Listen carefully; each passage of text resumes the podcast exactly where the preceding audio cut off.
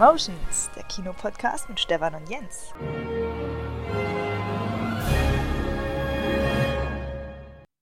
Jens. Stefan. Na, wie fühlst du dich? Hm. Fühlt sich vielleicht ein bisschen äh, so an?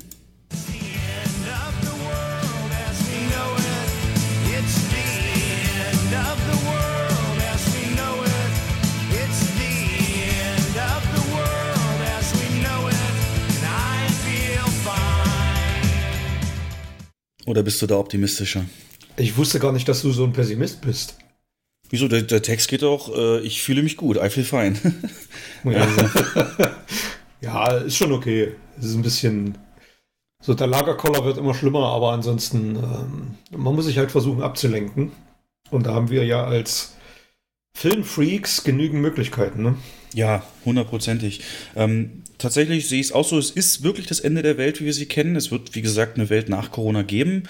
Aber ähm, ich habe jetzt zum Beispiel gerade eben vor unserem Podcast-Aufnahme bin ich nochmal runter. Genau gegenüber ist äh, der beste Bäcker des Viertels und habe mir da ein bisschen ähm, Einback, wie man im Westen sagt, oder wie ich es kenne, Milchbrötchen geholt und ähm, einen schönen Cappuccino. Und das ist doch, das ist doch live, ne? Das ist doch jetzt nicht mhm. wie Gott in Frankreich, aber ähm, lässt sich genießen. Und ähm, wir haben wieder Zeit für Podcast, freut mich auch sehr.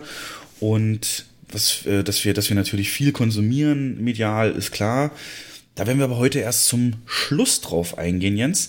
Denn ähm, die Kinobranche verlangt nach einem Überblick, äh, beziehungsweise wir, ich möchte, dass wir einen Überblick machen über die weiteren Veränderungen in der Kinobranche. Denn so langsam, Jens, würdest du mir recht geben, so ganz langsam, also das Licht am Ende des Tunnels. So ganz klein ist es da, oder siehst du es noch ja, nicht?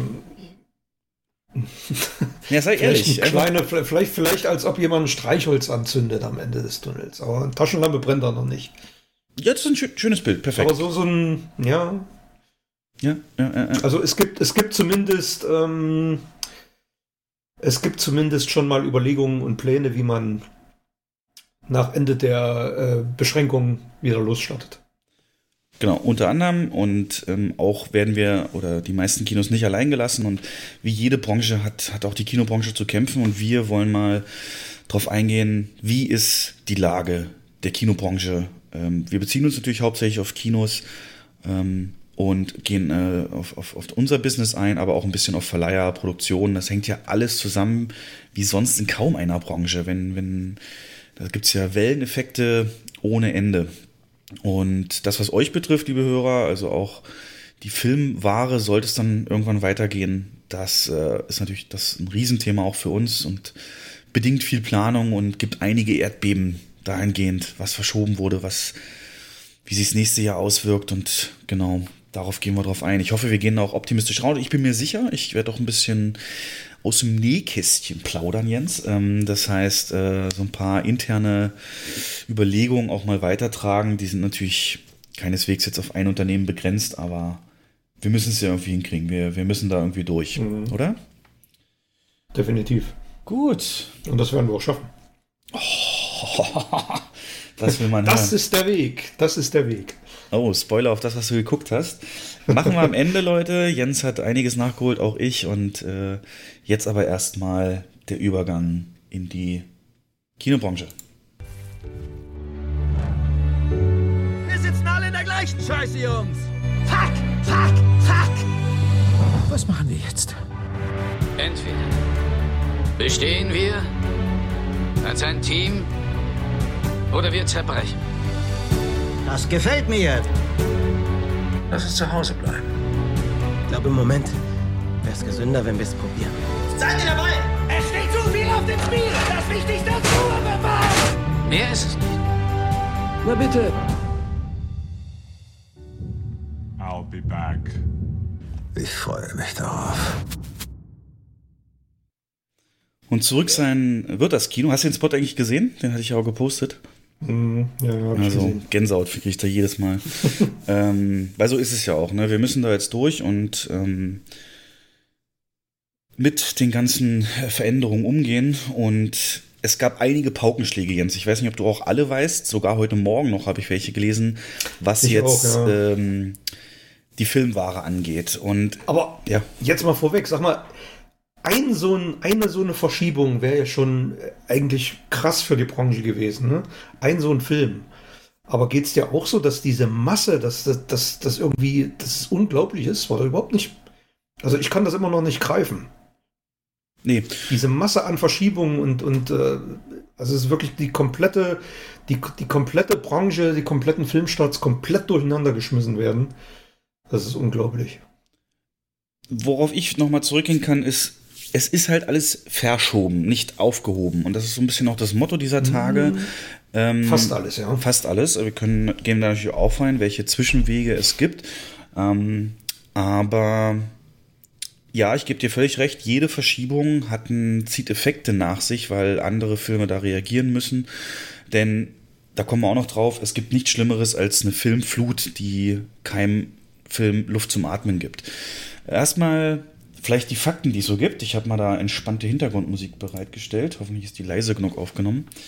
Ähm, ja, nee, es geht im Prinzip darum, dass, äh, dass Sony als erstes großes Studio jetzt einen Paukenschlag vollbracht hat und mehrere große Filme ähm, weit, teilweise sehr weit verschoben hat. Ähm, ich zähle mal kurz auf. Zuerst hatten wir Peter Hase, das war ja so auch nach, nach Bond, so einer der, der ersten Opfer, Peter Hase 2 genauer gesagt, ähm, die verschoben wurde. Es sollte ja dieses Ostern vor Ostern starten. Daraus wurde natürlich logischerweise nichts und äh, entsprechend liegt es jetzt oder hatte man es erst in August geschoben. Ne? Klar hatte man sich eh schon gewundert, Moment mal, ein Hase, Kindergeschichte im August, hm, passt das da? Und das hat sich wahrscheinlich auch Sony überlegt und das ist jetzt verschoben auf den 15. Januar 2021. Das heißt, das wird ähm, das Jahr so ein bisschen eröffnen, das nächste, mit einem ja, viel gut ähm, Familienfilm, den auch viele, viele Leute schon auf dem Schirm hatten, ähm, wo Plakate schon draus hängen. Ich weiß noch, Jens, in unserem Kino hängt da ein riesen Plakat für, das können wir jetzt bis Januar hängen lassen. Dann ist der Film der bekannteste, den es geben wird. Der hätte ja perfekt jetzt gepasst, ne? kurz vor Ostern. Ja, genau, so lief ja auch der, Deswegen war der Starttermin ja auch so rausgewählt. Aber ne. Genau, so lief ja auch der letzte. Ähm, Mhm. Und dann geht's aber weiter. Sony hatte auch noch Ghostbusters, Legacy, ähm, in dem August, äh, bis jetzt im August geplant, ist denn aber entweder zu heiß trotzdem noch geworden oder weil sie auch gesehen haben, ähm, dass da nämlich Konkurrenz hingewechselt ist, nämlich in Form von Wonder Woman 84. Das war nämlich erst am äh, 4. Juni. Das ist äh, auch klar, dass der Juni jetzt so ein absolut Vakuummonat wird. Und Wonder Woman 84 hat man jetzt auf Mitte August geschoben, da wo Ghostbusters hätte sein sollen. Da hat sich Sony nicht lange aufgehalten und gesagt, ja, hm, nimm mal hier äh, die Rechenhilfe und Rechenschieber raus und guck mal, wo es irgendwie noch passt. Haben gesagt, nee, wir gehen direkt auf nächstes Jahr. Und zwar auf den 5. März. Das heißt, im Prinzip den Spot ähm, ja, Anfang März, den dieses Jahr Peter Hase ihn gehabt hätte. Am 5.3. hatten die aber auch schon einen größeren Film oder einen größeren Film hingelegt, nämlich den Uncharted-Film. Uncharted ist eine Videospielserie, die ähm, ja sehr, sehr beliebt ist. Ähm, geht auch um eine Welt, die von Zombies mehr oder weniger bevölkert ist, die durch ein Virus befallen wurden. Also thematisch natürlich unpassend, aber ähm, die, das Spiel an sich hat eine große Fangemeinde. Ähm, der wurde direkt mal sieben Monate nach hinten verschoben auf den 8.10. 2021. Und dann bleibt noch Morbius, der Film mit Jared Leto, der, ähm, ja, ich kenne es nicht, auch irgendwie Marvel oder irgendwas ist. Äh, Und so ein bisschen auf Vampirschiene geht. Und da hat man sich wahrscheinlich auch gedacht, ähm, das ist wohl keine gute Idee, dass äh, ein Film, wo mehr oder weniger Fledermäuse Blut vergiften, ähm, jetzt aktuell gezeigt wird. Und, und der war ursprünglich Ende Juli geplant und der ist jetzt auf 19.03. Äh, gerade mal zwei Wochen nach Ghostbusters, äh, 19.03.2021 geplant und so gut wie jeder andere Titel von Sony äh, ist raus aus 2020. Also die haben gesagt, da machen wir, halten wir die Füße still. Ähm, Vielleicht bevor wir weitermachen, Sony hat aber auch eine Sonderlage. Ne? Jens, Sony ist ja jetzt ein Filmstudio oder das, das, das, Sony-Filmstudio ist ja nur ein winzig kleiner Teil des gesamten Sony-Konzerns, die ja eigentlich mehr so Elektronik und sowas machen. Ähm, deswegen können die das viel, viel eher verkraften, sowas auch nach hinten zu legen, als ähm, andere Studios, oder? Ja, Sony ähm, ist halt auch tatsächlich viel im Heimkinomarkt aktiv und in, in der Technikbranche sind sie sehr aktiv. Von daher hast du, hast du schon recht, ja. Also sie machen trotzdem noch Umsatz. Genau, also die werden nicht daran untergehen, dass das Filmstudio jetzt miese macht. Die haben ja auch einige miese hunderte Millionen Verlustjahre schon hinter sich und das hat Sony immer wieder mhm. rausreißen können. Also von daher, ähm, ich meine, die Filme sind so gut wie fertig. Äh, die, die, sind ja produziert, die Kosten sind weg. Das ist für die dann nächstes Jahr ein reiner, reiner, reiner Gewinnposten, ne? außer das Marketing. Aber wenn wir schon mal genau dort sind, äh, dann, dann, können wir gleich mal Disney gegenüberstellen, mhm. weil bei denen ist komplett das Gegenteil. Ne? Die, bei denen ist ja jede Branche flach. Die, die, die ähm, Kreuzfahrtschiffe liegen brach, die mhm. Freizeitparks, die mhm. Studios. Ja. Also da sieht man mal, ähm, auf welchen Gesch Geschäftsfeldern man sich bewegt, was das für eine große Gefahr auch birgt, wenn man sich nicht zu weit ähm, diversifiziert, wie er Sony gemacht hat. Naja, ja. gut. Es ist ein Entertainment-Konzern, genau Aber wie wir. Man, ja, das, richtig, das, genau. Du wirfst den jetzt praktisch vor, als wenn du uns vorwerfen würdest, warum wir nicht nebenbei noch ähm, eine Bäckerei sind. Also von daher, die haben sich darauf. Und nicht? Machst du nicht? Das war doch dein Vorwurf. Also ein, Vor nee, ein Vorwurf ist es ja nicht, es ist nur eine Feststellung. Okay, ja, ja, verstehe ich, verstehe ich. Mhm. Ähm, aber Disney, ähm, soll ich das abreißen, was die heute gebracht haben, oder traust du dir zu, es mal zusammenzufassen? Weil bei denen ist es ja aufgrund der thematisch auch verknüpften Filme noch ein bisschen schwieriger alles. Ja, also ich fange mal an mit dem Film, der schon mehrfach verschoben wurde, ähm, Indiana Jones 5, der eigentlich nächstes Jahr im Juli ist doch kein Disney. starten sollte. Ist das Disney? Ja, Nein, stimmt, Lukas-Film. Ja, ja, ja, sorry, sorry. Klar, ist Disney. Ja, ja sorry. schon. Ja. Ähm, sollten jetzt die Dreharbeiten beginnen im Frühjahr, Sommer und äh, der Start sollte eingehalten werden mit 9. Juli. Und auch dieser Termin ist freigeräumt worden für Filme, die ähm, im Prinzip in, den, in, den nächste, in das nächste Jahr verschoben werden. Und ne, neuer Termin ist jetzt der 29. Juli 2022, also über ein Jahr später. Überleg mal. Ja. Das ist in Harrison Fords Alter, Film, aber kritisch, ne? ähm, ne? Ja, das ist, ja. Ähm, dann ein Film, von dem wir uns tatsächlich dieses Jahr auch viel versprochen hätten, das wäre Jungle Cruise mit Wayne Johnson. Kurz. Ich würde es kurz, ich würde es gerne ein bisschen chronologisch für die Hörer machen, dass wir wirklich mit dem, ähm, mit dem, mit dem, also thema chronologisch mit dem Film anfangen, der für die Hörer jetzt auch ähm, als erstes kommt in der Verschiebungsriege. Also ähm, ich würde da mal kurz einsteigen und zwar Mulan war ja einer der Filme, die ähm, eigentlich auch schon hätten starten sollen, die auch schon eine Weltpremiere hatten. Keine China-Premiere, aber eine Weltpremiere woanders. Und der wurde auch dann noch sehr, sehr kurzfristig ähm, sehr als einer der letzten Filme dann vom, vom Schedule gepult. Und ähm, jetzt ist der neu am 24.07. Das heißt, mhm. Mulan. Hätte ja schon einen Start gehabt. Genau. Der vorige Woche angelaufen, ja. Genau, der wäre längst schon raus. Jetzt hat Mulan den 24.7. Spot und nur um euch mal das zu verdeutlichen, was das für einen Welleneffekt nach sich zieht. Jungle Cruise, ähm, der hätte auch äh, im Sommer starten sollen, vor Juli, und ist jetzt ähm, aber noch weiter nach hinten gegangen auf 30.7. Das heißt nur eine Woche zwischen ähm, Mulan und Jungle Cruise. Dann gab es ähm, den Start, also Jungle Cruise, für die es nicht wissen, Dwayne The Rock Johnson, Emily Blunt, auch wieder ein Film über eine Attraktion in Disneyland oder basierend auf, so wie Piraten der Karibik. Und ähm, das, was jetzt am meisten bei denen ausgelöst hat, ist aber, das habe ich es mir rausgesucht, war ja Black Widow. Black Widow hätte eigentlich 30.04. Ende diesen Monat starten sollen und wurde mhm. erstmal ohne Termin rausgenommen. Und jetzt gibt es einen Termin, nämlich den ähm, 6. November. Der 6. November ist in zweifacher Hinsicht was Besonderes, denn erstens ähm, ist es eine Woche vor Bond. Darüber müssen wir gleich nochmal reden, was sie sich dabei denken. Und zweitens ähm, hätte dort die Eternals starten sollen. Die Eternals, also ein Film, der so ein bisschen, hat man schon mehrfach gesagt, die neue Avengers-Gruppe zusammenfassen soll mhm, genau. und so ein bisschen das neue große Franchise anschieben soll. Der ist jetzt verschoben auf 12.02.2021.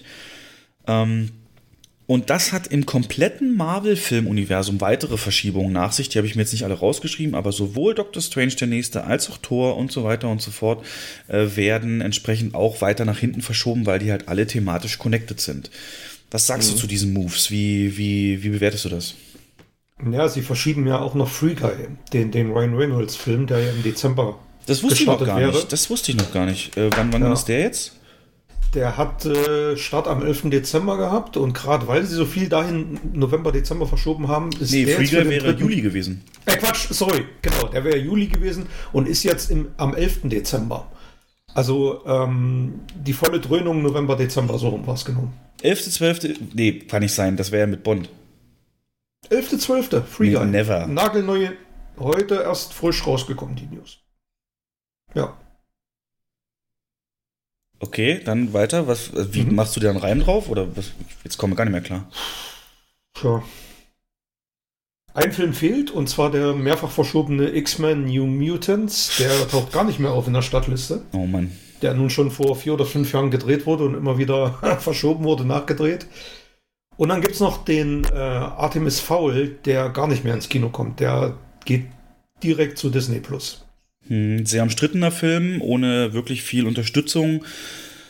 Äh, das, man sagt so ein bisschen, das wird so ein, so ein Tomorrowland-Ding. Kennst du noch Tomorrowland mit George Clooney? Ja, ähm, Ja, das ist das, ein Riesenflop gewesen, aber genau, also sehr speziell Ja. und auch eine sehr umstrittene Grundlage tatsächlich.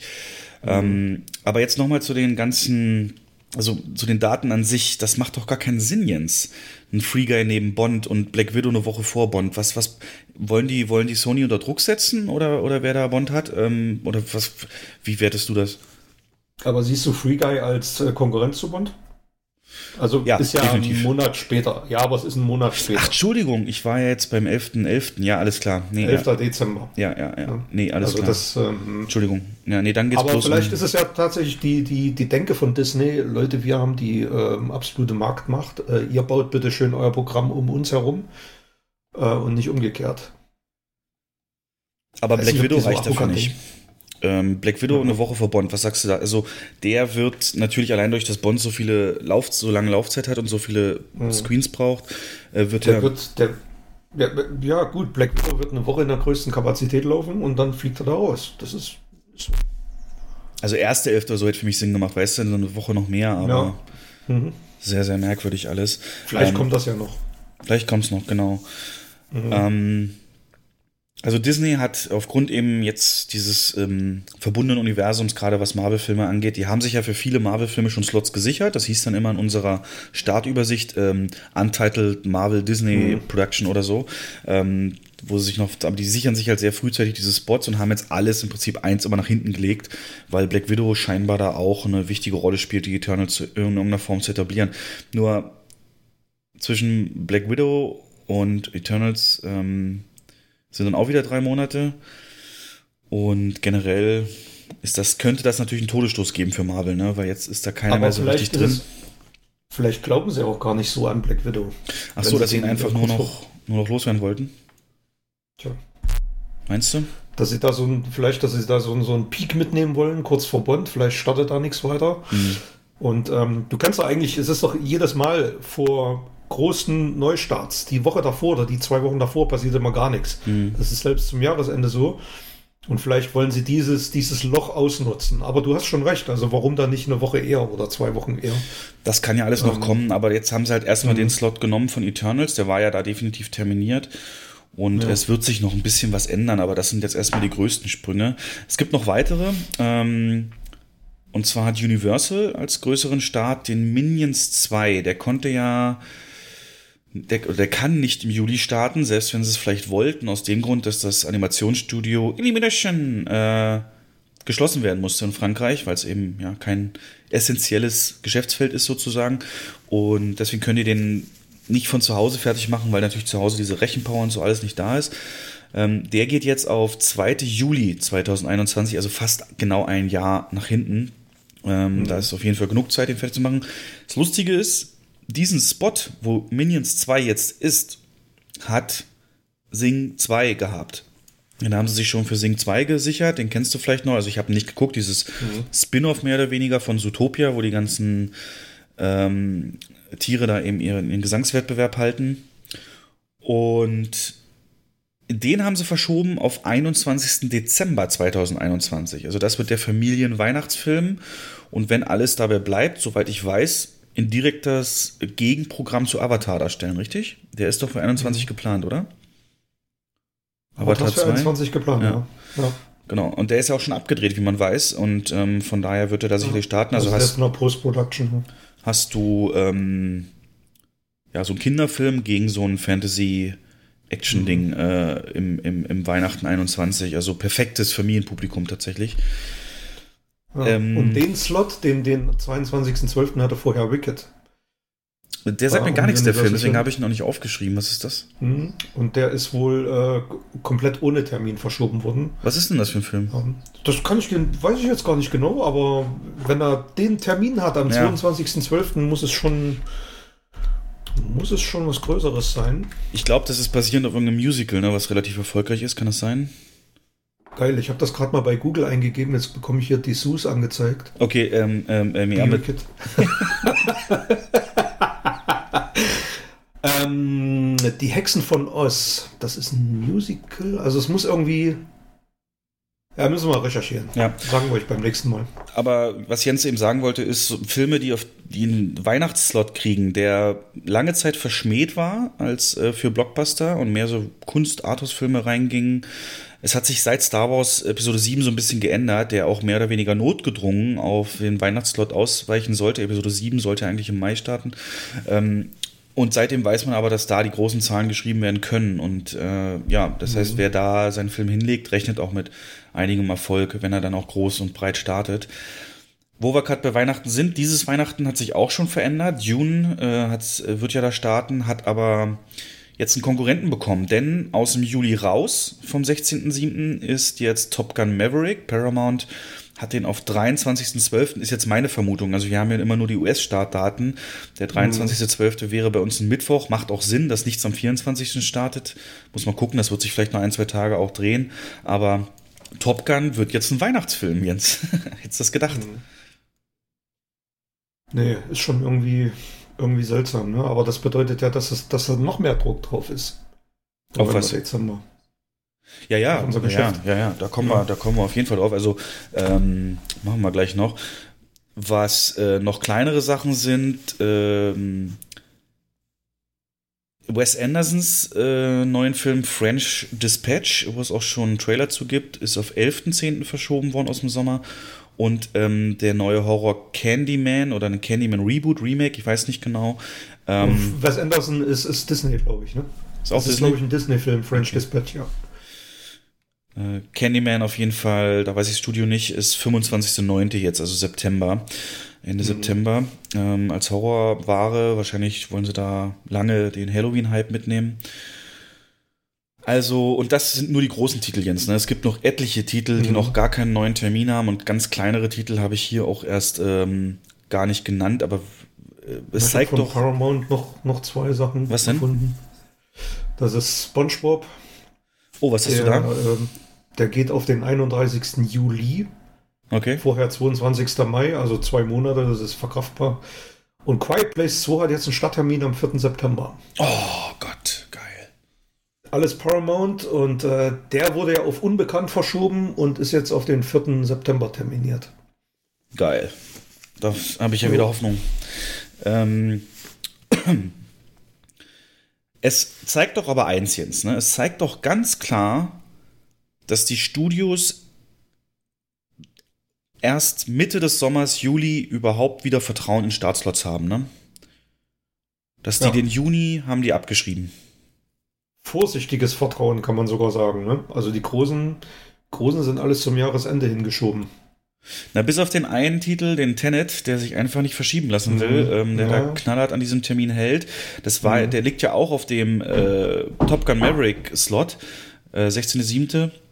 Und wahrscheinlich hat Paramount es auch deswegen verschoben, weil sie eben nicht glauben, dass da schon wieder volle Kinogängerbesuche stattfinden werden, volle Häuser sein Mhm. werden, sondern dass sich eben nach und nach erst wieder ähm, aufbaut.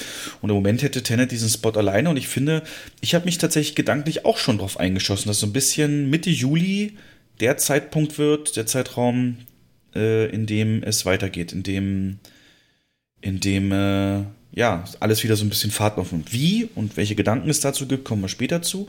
Aber du hast ähm, es gibt auch Aussagen von, von, von, von Vorständen, zum Beispiel der AMC, größte Kette in Amerika, CEO Adam Aaron hat auch gesagt, seine Hoffnung ist, dass Mitte Juni das Geschäft weitergehen kann. Natürlich hat er das auch gesagt, ist ohne Gewehr. Ähm, denkt aber auch, dass nach langer Zeit die Leu Leute wieder raus wollen. Das ist ganz klar. Und ähm, deutlich diplomatischer sagt das Cineplex aus Kanada, die Kette, nicht die deutsche. Ähm, die sagen halt ganz klar, wenn die Behörden das erlauben. Früher nicht. Also die nennen erst äh, gar, keinen, gar keinen Punkt. Das führt uns jetzt dazu, eigentlich sollte 2020 so ein Übergangsjahr werden. Ne? Wir hatten 2019 ein Wahnsinns-Blockbuster-Jahr mit diesen fünf großen Disney-Sachen plus ganz viele andere Hits. Und jetzt wird 2020 wie so eine Art Reset-Punkt. Also ähm, das resettet die komplette Branche, wie, wie auch andere natürlich, ähm, aber auch hinsichtlich des Operativen und, und, und Machbaren heißt es natürlich sowohl 2020 zweite Hälfte als auch 2021 insgesamt, die werden voll gepackt sein bis unter die Decke in, ähm, in einem Maße, das man lange nicht so gesehen hat. Äh,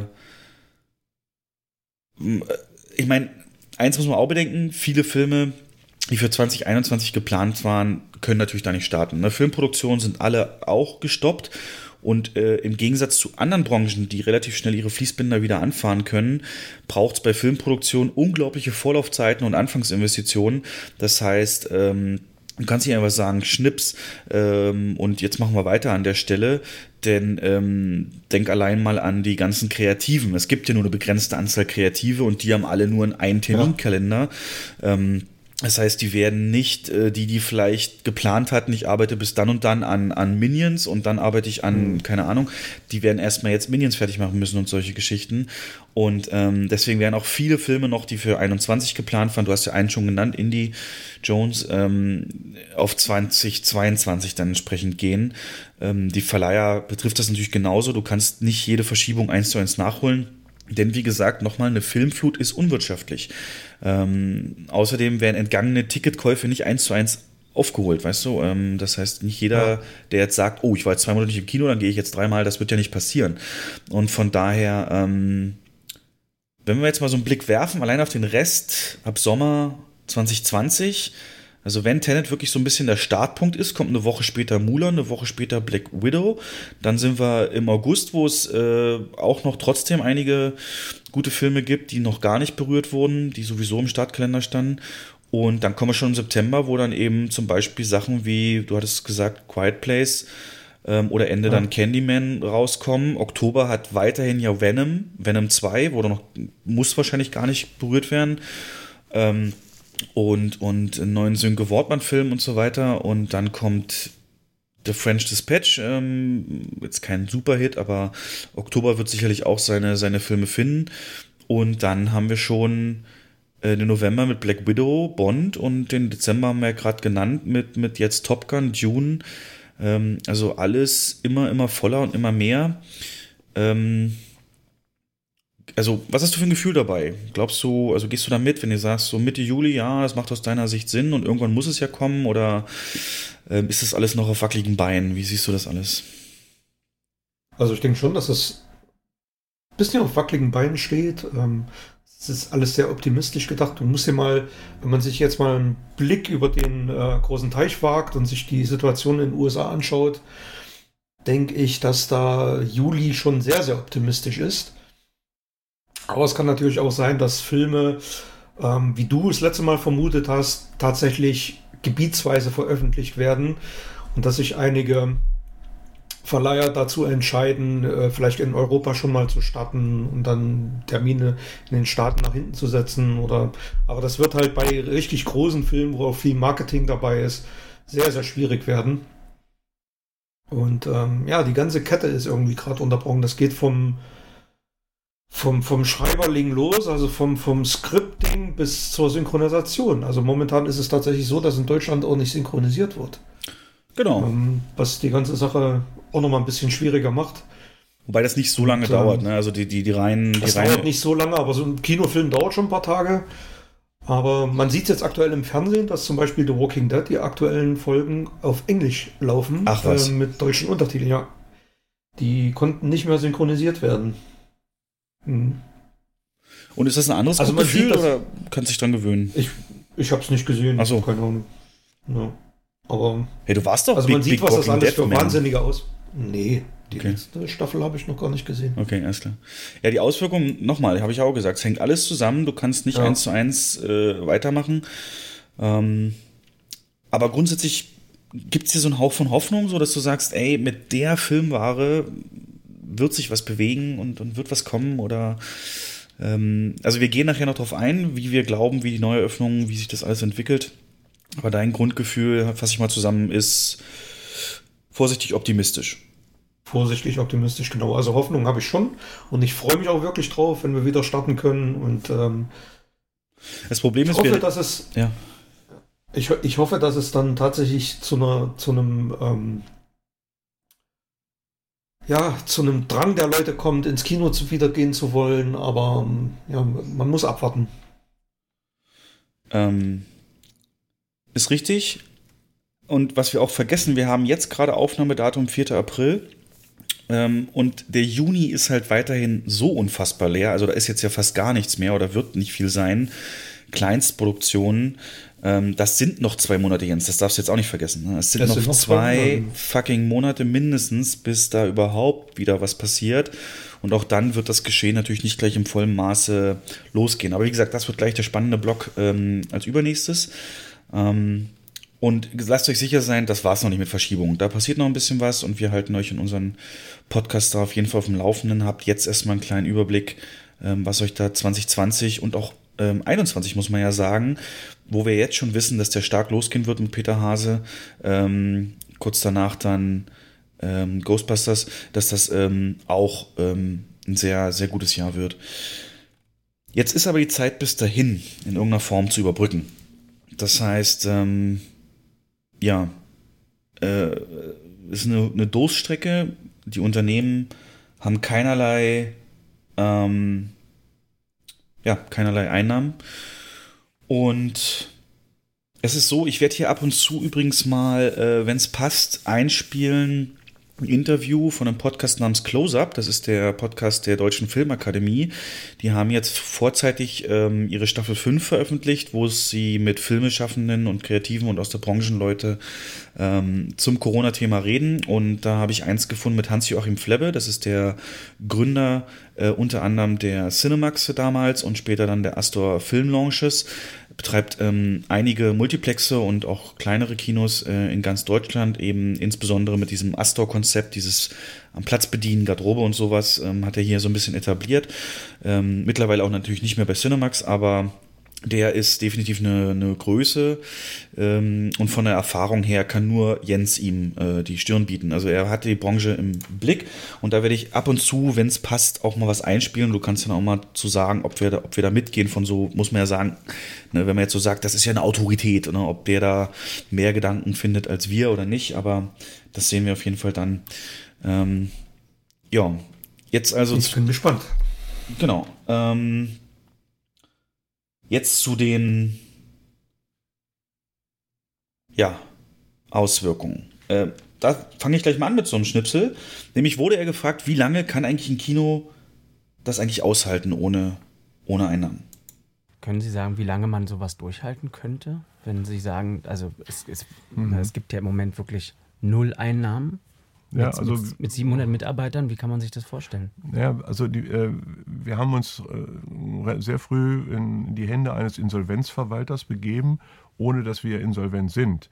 Nur nach klassischer Insolvenzlehre muss man Insolvenz anmelden, wenn man keine Fortführungsaussicht hat. Das heißt also bei uns, wir haben, wir laufen jetzt immer noch mit vollen Kosten auf. Also wir müssen ja die Löhne noch zu Ende bezahlen. Die Mieten sind auch schon bezahlt, aber wir haben auf einmal null Einnahmen. Das heißt, man muss gucken, wie viele Reserven hat die Firma. Solange kann sie ihren Verpflichtungen nachkommen. Aber dann ist einfach Schluss. Ja, knallharte Worte. Ähm, und äh, wenn jetzt, es ist seine Ketten und Kinos, die er da hat, sind ja jetzt auch nicht wenig und nicht klein. Und wenn er sogar eher davon redet, dass er schon Insolvenzverwalter ähm, bestellt hat, äh, ist die Lage natürlich ernst. Und du hast es ja auch schon öfter gesagt, Jens, gerade diese kleinen Kinos, diese Programmkinos, ähm, die wird es am härtesten treffen und die haben mit Sicherheit nicht die, ähm, äh, äh, Reserven, sage ich mal, wie jetzt größere Ketten beispielsweise. Ähm, mhm. Also ich will jetzt die nicht in den Himmel heben und genauso sind eben große Ketten betroffen. Es kommt immer darauf an, wie gesund hat ein Unternehmen gewirtschaftet vor der Krise und wie viel, mhm. ähm, ja, wie viel äh, Reserven hat es einfach. Ähm, er wurde dann auch gefragt, wie das jetzt eigentlich mit dem Kurzarbeitergeld ist, weil das ist ja so einer der Punkte, wo man sagt, da können doch eigentlich die Kinos ähm, Geld sparen. Zum Glück äh, soll es, soll es äh, so ein vereinfachtes Kurzarbeitergeld geben. Das ist ja alles im Augenblick noch bei der Bundesregierung noch nicht alles hundertprozentig klar, weil sie auch selber, glaube ich, gar nicht wissen, was eigentlich auf sie zukommt. Und jetzt bin ich dabei, die Mitarbeiter zu informieren, was es heißt. Die bekommen alle 60 bis 65 Prozent. Wir werden das in Härtefällen bei einigen Mitarbeitern aufstocken müssen, weil die dann auch als Aushilfen arbeiten und natürlich dann auch Geld brauchen für Miete und zum Lebensunterhalt. Und da hat man schon einige Schicksale, denen man da gegenübersteht. Ja, und so geht es natürlich allen. Ähm, zur Info, ne, das Interview wurde aufgenommen, als es gerade alles erst losging, 17. 18. März, wo gerade die Schließungen so angeordnet wurden. Deswegen hat er dann noch gesagt, das steht nicht fest, aber mittlerweile steht es ja fest, das gibt es, das Kurzarbeitergeld. Mhm. Aber er hat natürlich auch recht, es ist nicht ähm, für Studenten, für Werkstudenten und Aushilfen da. Und ähm, genau, 60 Prozent zahlt das Arbeitsamt. Es gibt Unternehmen, die das eben aufstocken. Ähm, da können wir, glaube ich, auch sagen, unser Unternehmen macht das zum Beispiel bis auf 90 Prozent, was keinesfalls eine Verpflichtung ist und äh, keinesfalls mhm. muss. Und ähm, insofern werden da wahrscheinlich viele viele in der Kinobranche, in, in kleineren Unternehmen auch in Anführungszeichen nur die 60 Prozent bekommen entsprechend. Ähm, also insgesamt, und Mieten hat er auch angesprochen, Mieten ein Riesenthema, ähm, ob da jetzt und wie jetzt die äh, Vermieter da mitziehen. Ich meine, klar, es gibt jetzt gesetzlich die Möglichkeit, die Mieten nicht zu zahlen. Da gibt es ja einen riesen Shitstorm gerade für Adidas, die im letzten Jahr irgendwie zwei Milliarden Gewinn gemacht haben und jetzt die Mieten nicht die zahlen. Die sind jetzt zurückgerudert wieder. Ja. Genau. Aber Kinos ist tatsächlich aufgrund der Lagen natürlich ein Riesenpunkt. Aber unabhängig davon, ähm, möchte ich mal auf ein interessantes Papier der Spio eingehen. Was ist denn die Spio, Jens? Klären unsere Hörer mal auf. Das ist die Spitzenorganisation der Filmwirtschaft. Genau. Ähm, sehr wichtiges Organ. Unter deren Deckmantel im Prinzip alles, alles, was mit Film und Kino zu tun hat, äh, auch was mit Fernsehen zu tun hat, agiert. Richtig. Und die hat ein hochinteressantes Papier veröffentlicht. Ich weiß nicht, ob du es auch gelesen hast. Da fordern die ganz knallhart ein zusätzliches Stabilitätsprogramm für die Branche, denn die staatliche Förderung ist nicht ausreichend. Ich werde es auch, glaube ich, als Bild mal dann in unser Teaser reinnehmen oder so. Mhm. Auf jeden Fall haben die das mal durchgerechnet. Die gesamte Filmwirtschaft, inklusive Kinos und ähm, eben die Kreativseite, beschäftigt in der Regel durchschnittlich 80.000 Mitarbeiter in Deutschland. Davon sind 36 Prozent äh, von der Kündigung bedroht. Wir haben zwei Milliarden Umsatzeinbußen, ähm, von denen wir hier sprechen. Und es wurde berechnet, dass allein die Kinos pro Woche 17 Millionen Miese erwirtschaften, weil sie eben nicht offen haben. Das mhm. wird äh, laut deren Voraussicht zu 20 Prozent Insolvenzen führen. Und daraus errechnet sich ein Förderbedarf, den haben sie so konkret beziffert, 563,5 Millionen Euro Euro braucht die Branche und runtergebrochen auf Kinos 186 Millionen. Behalte diese Zahl und liebe Hörer, behalte diese Zahl von 186 Millionen mal im Hinterkopf, denn wir werden nachher besprechen, was es schon gibt an Hilfsprogrammen. Und wenn man die Zahlen dann gegenüberstellt, dann ist vielleicht auch ein bisschen deutlicher, ähm, wie das ähm, ja, äh, ähm, nur ein Tropfen auf, auf dem heißen Stein sein kann. Die begründen das auch. Ja. Die begründen, die besondere Situation der Kinos, und das hatte ich noch gar nicht auf dem Schirm, und natürlich ist es logisch, pass auf, ihr alle habt es mitgekriegt, Hörer, Jens, wir persönlich vor Ort, es wurden unfassbar hohe Investitionen in den letzten Jahren. Es gab ja lange Jahre einen Investitionsstau. Sitze, Technik, Audio, Projektion, Digital, Foyer, Optik, whatever. Gab es ja. Mhm. Und irgendwann hat die Branche gesagt, scheiße, so geht's nicht weiter. Und diese ganze Flut an Luxussesseln, an, an, an, an, an erweiterten Gastronomie, offener Renovierung von Foyers und äh, die Optik und Verschönerung der Aufenthaltsqualität ins Kinos ähm, in, in Systeme, schnellere und so weiter, ähm, die ist in den letzten Monaten und Jahren extrem hochgefahren worden. Und da ist aber auch eine Menge Eigenkapital draufgegangen. Das kann man, das habe ich so noch gar nicht gesehen, aber ist natürlich komplett logisch.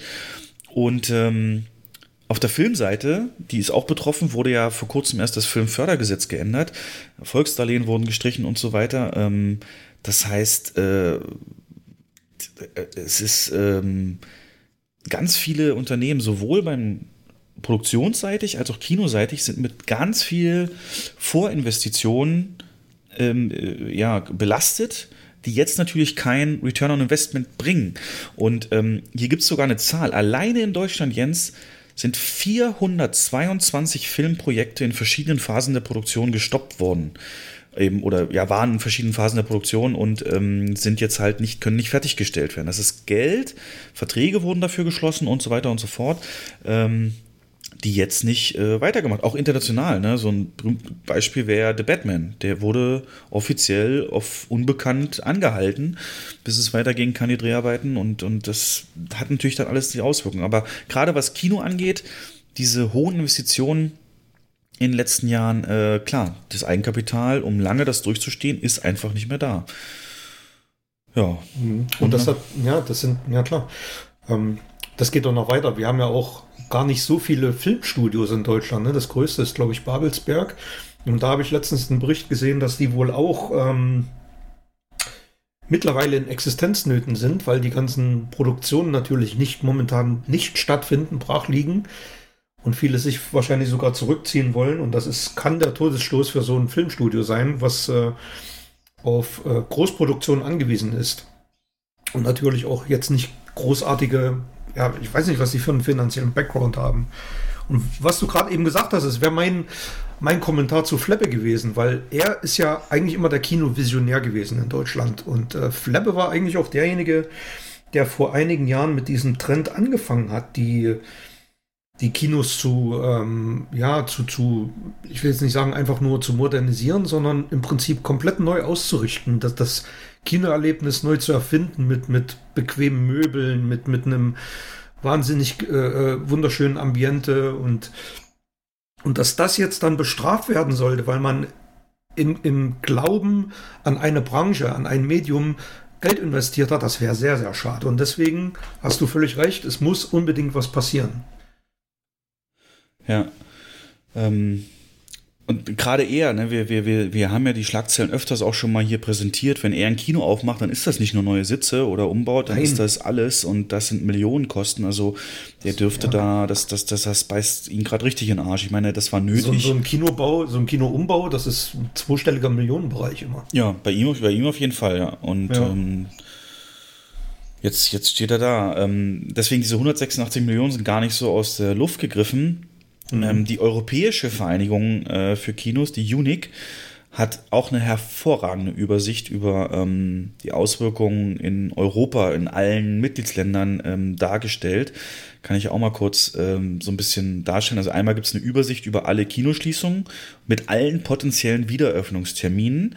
Davon ist ungefähr die Hälfte ohne Deadline, also wo es nicht feststeht, ähm, wann die wieder aufmachen dürfen. Und die allermeisten äh, sind vom 13. bis 30. April ähm, der potenzielle Wiederöffnungstermin. Also da scheint sich auch die Branche ein bisschen gelockert zu haben. Und das heißt ja immer von der Bundesregierung, nach Ostern muss man mal gucken. Ich habe ein mhm. gutes Gefühl nochmal dabei. Äh, man sieht, wie die Kurve jetzt schon abflacht in Deutschland, leicht. Ähm, aber ist natürlich kein, keine Sicherheit und, und man will mhm. natürlich auch verhindern, dass das wieder neu ausbricht, wenn man jetzt alles wieder gleichzeitig. Sag, sag mal, ja. Äh, weißt du eigentlich, ob in Schweden die Kinos offen sind? Weil die fahren ja so, so einen europäischen Sonderweg momentan. Die haben ja auch keine großartigen Ausgangsbeschränkungen. Restaurants sind offen. Ich weiß aber nicht, ob Kinos dort offen sind. Habe ich hm. nirgendwo was zugefunden. Sage ich dir. Ähm, teilweise geschlossen am 18. März und keine Deadline für diese Wiedereröffnung. Ähm, und ihr Kommentar dazu ist, die größten Betreiber von Kinos haben ähm, ja, ihre, ihre Häuser geschlossen aufgrund eben von offiziellen Be, ähm, Beschränkungen. Das haben die tatsächlich in Schweden ähm, von 500 oder mehr Leuten. Am 18. März wurde gesagt, maximal 500 Leute. Und Schweden hat ja erst sehr spät reagiert, haben aber, und das ist sehr aktuell, am 29. März gesagt, ab jetzt auch nicht mehr als 50 Leute. Das heißt, mhm. ähm, das, was wir schon hinter uns haben, wo wir eben die Kinoseele. Aber Kinos sind noch offen, ne? Teilweise. Also im Moment mit. steht hier, dass die ähm, Independent-Kinos mit weniger als 50 Sitzen alle noch offen sind. Mhm. Okay. Genau. Ähm, entsprechend muss man mal gucken, aber 13. bis 30.04. wie gesagt realistisch oder möglich. Dann wurde auch über staatliche und speziell kinobezogene Hilfen äh, nochmal unterteilt, aufgegliedert und da kann man mal vergleichen. Frankreich, unser Nachbarland, ja riesen Kinoland, ähm, doppelt so viel Kinobesucher pro Jahr wie wir. Ähm, da wurde erstmal gesagt, ähm, ihr braucht äh, ja keine weiteren Zahlungen an irgendwen machen, der euch da irgendwelche Darlehen, Kredite oder Förderungen gegeben hat, Rückzahlungen. Ähm, die stellen Cashflow bereit für Kinos in Form von eben Sofortkrediten und ähm, helfen bei Installation von Schutzmaßnahmen. Also das wird nachher nochmal kommen, wenn wir über Wiedereröffnung reden, aber ähm, eben bei, bei Kinos helfen, installieren von, von ich weiß nicht, so Plexiglasscheiben an der Kasse oder, oder, mhm. oder Halterung für Desinfektion oder sowas. Ähm, und in Deutschland tatsächlich ganz lustig wird äh, aktuell verhandelt diese genau 17 Millionen pro Woche Verlust, von denen ich eben gesprochen habe, die die Kinos haben, dass genau über diese Höhe gerade verhandelt wird über ähm, Cashflow. Also dass die Regierung sagt, 17 Millionen die Woche für die Kinobranche ähm, als zinsloser Kredit oder so. Ähm, das wäre natürlich dann erstmal auch ganz gut. Und einen Steueraufschub gibt es in Deutschland ab, ab 1.3 die Übersicht ist mega, Jens. Da gibt es auch dann was zu mieten und wie sie mit Mitarbeitern umgehen. Ähm, mhm. Mitarbeiter zum Beispiel Deutschland, ne, zum Beispiel sind wir, Kurzarbeit ist halt möglich. Jetzt vergleicht das mit Niederlande, das fand ich ganz interessant. Es müssen in Niederlande 100% der Gehälter weitergezahlt werden. Der Staat ersetzt davon 90%. Das heißt, für mhm. die ähm, Häuser selbst bleiben noch 10% übrig. Äh, Norwegen ist auch ganz lustig.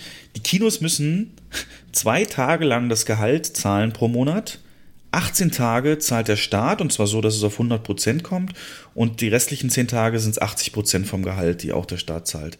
Also auch wahnsinnig, sage ich mal in Anführungszeichen, ähm, solidarisch.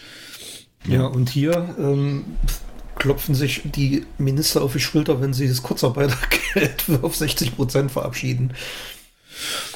Ja, wir sind halt nicht Norwegen, haben keinen Ölfonds, nein Quatsch, aber ähm, da habe ich da ist Deutschland auch nicht direkt vergleichbar und hat natürlich auch wesentlich mehr Einwohner. Ähm Aber ich glaube, was bei, bei Kinos äh, wirklich der größte Faktor ist oder ein sehr großer Faktor sind tatsächlich die Mieten. Also da muss man versuchen, mit Vermietern zu sprechen und ähm, wie gesagt, es gibt ja jetzt in Deutschland ja. zumindest das Gesetz. Ich werde diese Übersicht auch verlinken. Ähm, sehr interessant für die, sich das interessiert. Einfach aus dem Grund, dass ähm, über jedes einzelne Land auch drinsteht, was mit Mieten gerade ist und wie der Stand ist, ob es Verhandlungen gibt, ob die mhm. gezahlt werden müssen. Ich wollte nochmal England als Vergleich bringen.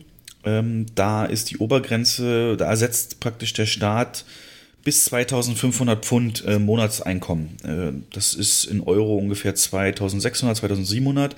Also bis zu mhm. dieser Obergrenze ersetzt er die Einkommen und werden äh, vom ab Ende April äh, vom Staat auch wieder zurückerstattet, aber nur mit 80 Prozent, eben bis zu dieser Höhe von 2500 Pfund.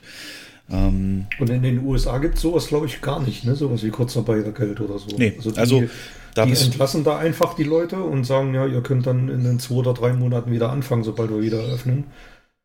Ähm, das ist leider dort so. Äh, ja, ähm, da gibt es aber auch, also da, die, der Markt regelt sich ja da noch viel stärker selbst als bei uns. Und da gibt es halt sehr unterschiedliche Vorgehensweisen der eigenen einzelnen Ketten, die eben teilweise sagen, wir zahlen das mhm. trotzdem mhm. und so und so ähm, verzichten ja. auf unsere Vorstandsgehälter. Ähm, vielleicht mal eine Info zum Boxoffice, ne, damit man das mal in Relation setzen kann. In Deutschland ist das Boxoffice am Wochenende vom 22.03. Äh, bis 26.03. nochmal um 14% gefallen. Ähm, zum Wochenende davor, wo ja dann die Schließungen schon waren, die Angst ganz groß umging. Und obwohl dann am 22.03. eigentlich schon so gut wie alle Kinos zu waren, ist es ähm, am 29.03. nochmal um 18% gefallen. ähm, in den USA ist es eine Hammerzahl. Ja, das ist wahrscheinlich, weil die, die, die die zwei, drei Autokinos, die da Ganz genau. haben, äh, wegen, wegen schlechtem Wetter nicht so gut besucht waren. Ganz genau, die Autokinos. Ja. Ähm, und ja. genau die Autokinos waren auch die einzigen, die in den USA für Umsatz gesorgt haben. Und da habe ich jetzt endlich mal eine Zahl. Am Wochenende vom 20. bis 26. auch wieder März äh, gab es ein US-Box-Office von 5.179 Dollar in den Autokinos halt. Und jetzt mal der Vergleich zum Vorjahr. Dasselbe Wochenende im Vorjahr hat 204 Millionen äh, Euro gebracht. Also unfassbar, praktisch nicht mehr existent. So, was machen wir jetzt? Wir brauchen, wir brauchen Hilfsfonds und Hilfe ne, äh, von externen, weil es ist ja wie gesagt nicht selbst verschuldet.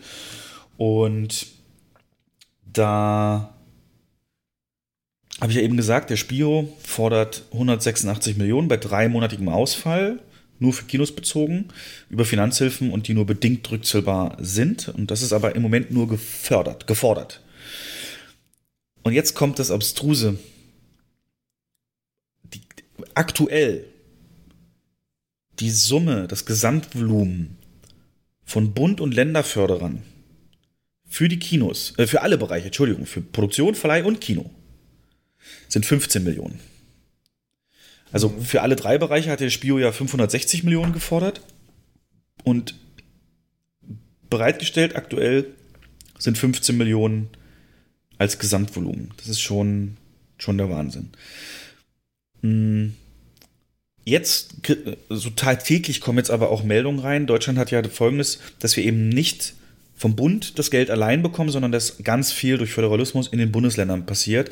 Und so wie zum Beispiel jedes Bundesland so mehr oder weniger seinen eigenen öffentlichen rechtlichen Sender hat, hat auch ähm, jedes Bundesland oder zwei, drei Bundesländer im Verbund ähm, irgendwelche Filmfonds, Medienboards, whatever. Und die kommen jetzt so langsam um die Ecke mit nochmal einzelnen äh, Maßnahmen, die aber jetzt nochmal die Hinter Hinterkopf behalten, die Zahl 186 Millionen. Das Medienboard Berlin-Brandenburg zum Beispiel, eines der wichtigsten in Deutschland, weil sie eben äh, ja mit Babelsberg da eine Wahnsinns ähm, haben. Die hat 610.000 Euro Soforthilfe für Berliner und Brandenburger Kinos ähm, bereitgestellt. Jetzt muss man das mal wieder ins Verhältnis setzen, setzen mit 15 Millionen fürs Gesamtdeutschland äh, und 186 Millionen gefordert vom Spio. Das ist halt wirklich wenig. Also jetzt nur auf Berlin-Brandenburg bezogen 610.000. Jetzt kommt's, Jens, und vielleicht mache ich ja ein. Vielleicht, ich bin mal gespannt, ich mache das kurz zu Ende und dann sagst du mir mal, ob ich einer Hexenjagd auf der Spur bin. Doch, doch. Ähm, also, Berlin-Brandenburg 610.000. Allerdings nur, also beantragen können das nur Kinos, die für den Kinoprogrammpreis nominiert worden sind irgendwann mal. Es wird ja ein Kinoprogrammpreis Preis verlost, in dem äh, praktisch Kinos, die ähm, ja, mehr oder weniger Arthouse-Kinos, kleinere ein bis drei Seele-Kinos, ähm, Independent-Kinos äh, gefördert werden sollen, abseits der Multiplexe. Bayern ist ein bisschen mehr, doppelt so viel, haben 1,2 Millionen Sofortprämien für Kinos mit bis zu sieben Seelen. Also die sagen jetzt nicht nur ähm, Arthouse und sowas und müsste auch äh, solche Independent und sowas Sachen zeigen. Sie sagen für Kinos bis zu sieben Seele. Und ganz neu, Hamburg und Schleswig-Holstein haben neue Hilfspakete, die verdoppeln das wieder von 2,7 Millionen äh, bekannt gegeben. Zusammen mit dem Bundförderung sind wir dann bei 3,7 Millionen und ähm, rein den Kino, äh, Kinos äh, kommen davon allerdings nur 550.000 Euro zugute. Die Kinohilfe Hamburg nennt sich das. Und auch hier sind es nur Häuser, die in den letzten drei Jahren mit dem Hamburger Kinopreis ausgezeichnet wurden und die sind, da für die ist es möglich, 50.000 Euro pro Theater, pro Filmtheater sich einzuheimsen. Wenn du das jetzt hörst, nur für Kinoprogrammpreisanwärter, nur für sieben Seele, ähm, nur für Häuser, die in den letzten drei Jahren einen Preis bekommen. Ähm, ist das eine Hexenjagd auf Multiplexe? Oder denkt man, die schaffen das schon? Man kann, man kann das so formulieren. Man könnte auch ähm, sagen, es ist ein Versuch, gerade die finanzschwachen Kinos oder Kinobetreiber zu unterstützen. In Bayern ist es ja tatsächlich noch so, auf die 1,2 Millionen Euro Sofortprämien ähm, werden die Programmprämien aufgestockt. Das bedeutet genau das, was du gerade gesagt hast, wieder nur für die kleinen Kinos. Also macht ein Multiplex-Kino ein tolles Programm mit, mit Arthouse oder so, betrifft es die nicht, sondern halt eben nur bis zu sieben Seele Größe. Und da fallen zwei, drei Multiplexe mit drunter, aber das war's dann auch schon. Der Rest sind dann traditionelle Häuser. Ähm, man kann es von zwei Seiten betrachten. Also man könnte es vermuten, die Großen haben genug äh, finanzielle Power im, im Hintergrund die stecken das weg und die Kleinen müssen wir unterstützen. Ähm, die Frage ist nur, ob diese Denke zielführend ist in der ganzen Sache. Welches Ziel, welches Ziel hast du denn vor Augen? Oder was meinst du mit zielführend? Arbeitsplätze retten naja, oder was wäre das große Ziel? Ja, was, was, was bringt es? Ja, ich meine, es ist richtig, es ist gut und richtig, ähm, einen Rettungsschirm auch für die kleinen Kinos zu öffnen, aber also die Gefahr, dass eine große Kette pleite geht, die ist ja eigentlich ist das gravierender in meinen Augen als ein, zwei traditionelle Kinos, die eventuell äh, äh, Konkurs oder Insolvenz anmelden müssen, die dann letzten Endes verkauft werden oder eventuell doch gerettet werden. Ja. Aber was sagst du denn dazu? Ja. Ich meine, wenn wir von der öffentlichen Hand sprechen, dann, dann ist es natürlich so, dass gerade in Deutschland dieses Kulturförderungsdingens, ne, viel mehr in den Köpfen ausgeprägt ist, dass so ein kleines Kino steht automatisch für Kultur. Ne? Also ich hatte auch schon viele Gespräche mit Leuten, die in unserer Stadt in dem einen Arthouse-Kino waren mit einem Saal. Wir waren da ja auch schon mal und haben ausgelotet, wie man sich gegenseitig ähm, programmatisch ergänzen kann. Und ähm, als ich dann da war, mir, es ist, es ist für mich wie eine andere Welt gewesen. Ne? Es ist halt wirklich also ich, manche nennen es Charme, aber das war ja dann wirklich ja typisch im Programm aus so klein, Holzstühle, Knarzen, Spinnenweben, alte Technik, schiefe Bühne. Das, das ist ähm, aber in vielen, und, und da habe ich schon viele Gespräche gehabt mit Leuten, die sagten, ja, ich war jetzt da und fühle mich gleich viel äh, kultivierter so. Ähm, ich glaube, Mhm. das ist halt auch in den Köpfen der Förderer und tatsächlich glaube ich, wie du, dass die sagen, die Großen werden es schon schaffen. Und wenn man jetzt mal sieht, unser Unternehmen zum Beispiel, das kann man ja auch offen so sagen, äh, ähm, verzichtet auch auf Massenentlassung, stockt die Kurzarbeitergeld auf und äh, das eben auch für alle Werkstudenten oder, oder Aushilfen einfach, äh, obwohl die nicht vom Kurzarbeitergeld erfasst sind. Also, na klar ist da viel mehr ähm, finanzielle Rahmenbedingungen da, aber es ist genauso, und da weiß nicht, musst du mich korrigieren, aber ich glaube, wenn es länger geht als drei Monate alles, die Schließung, und wir sind Ende Juni im dritten Monat und wir wissen ja jetzt, dass vor Ende Juni nichts passiert, dann, äh, dann, dann, dann ist das auch existenzbedrohend für die. Und dann ist die Frage, wie das, wie das, äh, also, ist, ja, ob das dann, es heißt ja nicht, also ich, vielleicht haben wir es auch bloß nicht gelesen. Wir, bestimmt werden die auch irgendwie anders unterstützt, die, die größeren Unternehmen, dann vielleicht über die KfW oder so, aber davon liest man halt nichts. Man liest immer nur von diesen kleinen Kinos. Und das sind hier jetzt, wenn man sieht, allein Hamburg, Schleswig-Holstein 2,7 Millionen, ne? Von den gesamt 15, die es bundesweit aktuell gibt, ähm, ist schon groß. Ja. Ich habe ich hab auch noch was Interessantes gefunden, was eigentlich sehr gut zu deiner quasi These passt. Und zwar gibt es jetzt ein Projekt, das nennt sich Landkino-Netzwerk. Aha. Ähm, frische News von gestern. Da gibt es so einen Kinocoach, der heißt Julian Gorsanski. Was ist ein Kinocoach? Geht der in Kinos und Kinocoach? sagt, so macht ihr es besser? Der oder? sagt, der nennt sich selber Kinocoach. Das ist so ein Account Manager und ist wohl nebenbei auch Schauspieler. Ist wie so ein Berater, wie so ein Berater für Kinos. Ähm, und dieses Projekt richtet sich tatsächlich an Kinos in Städten bis zu 60.000 Einwohner. Äh, Also kleinere Kinos mit bis zu 10 Mitarbeitern. Und der thematische Schwerpunkt ist dann jetzt tatsächlich die Corona-Krise. Und ähm, es geht tatsächlich um Soforthilfen und Fördermittel. Da finden Videokonferenzen statt und wie man die Infos der Verbände bündeln soll und welche Ideen da gesammelt werden können. Also da ist schon tatsächlich, wie du gerade sagst, ein Fokus auf, auf die kleinen Kinos in, in kleineren Städten zu bemerken. Und der Coach war immer schon für Landkinos da oder, oder, oder, oder, oder auch für, für andere? Ja, das ist, das ist, das ist so ein. Ich habe den Namen mal gegoogelt, habe jetzt auch nicht so viel dazu gefunden, aber er ist halt so ein ähm, Branchenkenner, ähm, der halt Kinos berät. Hm. Wahrscheinlich werden das Ganze aussehen wird, weiß ich jetzt so. diese kleineren sein, auf jeden Fall. Genau. Ähm, auf jeden Fall, ich finde es also gut, Diversif Diversifikation ist auf jeden Fall gut, dass diese Kinos auch erhalten bleiben. Ähm, ich habe den Ausschnitt jetzt nicht, aber Flebbe sagte zum Beispiel in dem Interview, ähm, gerade diese Betreiber von so ganz kleinen Kinos, ja, die das wirklich mehr leidenschaftlich machen und für die der ganze Mhm. betriebswirtschaftliche Teil eher so ein lästiges Übel ist, ähm, die wissen vielleicht auch gar nicht, äh, wie man solche Tools nutzt, die großen, die die Bundesregierung bereitstellt und so weiter. Und insofern ist dann äh, eine direkte Ansprache durch die lokalen Filmförderungsanstalten äh, durchaus natürlich sinnvoll, klar, sehe ich auch so. Genau. Ähm, und dafür für sowas ist dieses Projekt wahrscheinlich auch gedacht. Ja, aber nochmal zu diesem ähm, Investitionen, Eigenkapital und so weiter. Da war ja das, da war ja die Ende der Fahnenstange noch längst nicht erreicht. Wir haben ja fast wirklich wöchentlich Meldungen gelesen, dass hier umgebaut wird und da noch Atmos reinkommt und hier in Dolby Cinema und da mhm. verstellbare Sitze und so. Ähm, glaubst du, da wird es jetzt erstmal auch wieder Monate, Jahre lang einen Stopp geben oder werden die Kinos sagen, jetzt erst recht, wenn wir die Kredite eh zurückzahlen müssen, dann müssen wir auch äh, was bieten den Leuten? Oder glaubst du, da wird man jetzt eher, eher das stoppen und vorsichtiger sein mit weiteren Investitionen? Könnte ich mir durchaus vorstellen. Es kommt natürlich wirklich darauf an, welchen finanziellen Background einzelne Betreiber und Ketten haben, wie sie da, ähm, also so eine Planung ist ja nicht erst für ein halbes oder für ein Jahr ausgelegt, die geht ja für viele Jahre oder vielleicht sogar fünf oder zehn Jahre.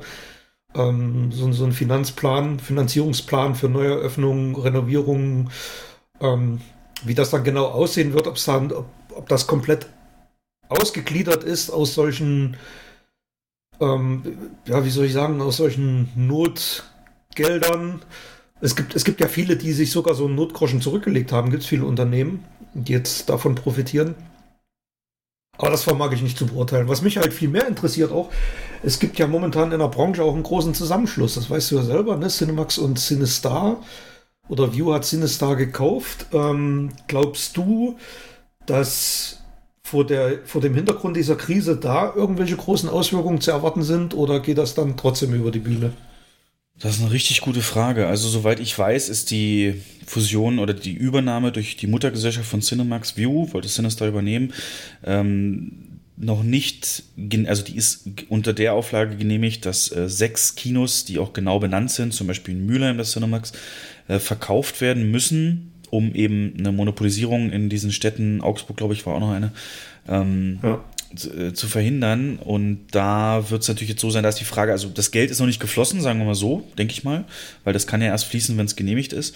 Also insofern äh, weiß ich nicht, ob man da jetzt rangeht an diesen Topf. Ähm, man kann. Aber die Verträge sind doch schon unterschrieben, oder nicht?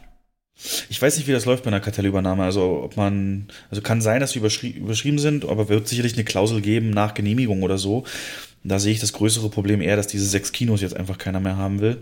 Ähm, ja. Könnte man natürlich auch schließen, das ginge auch, aber unabhängig davon. Das wäre, ja.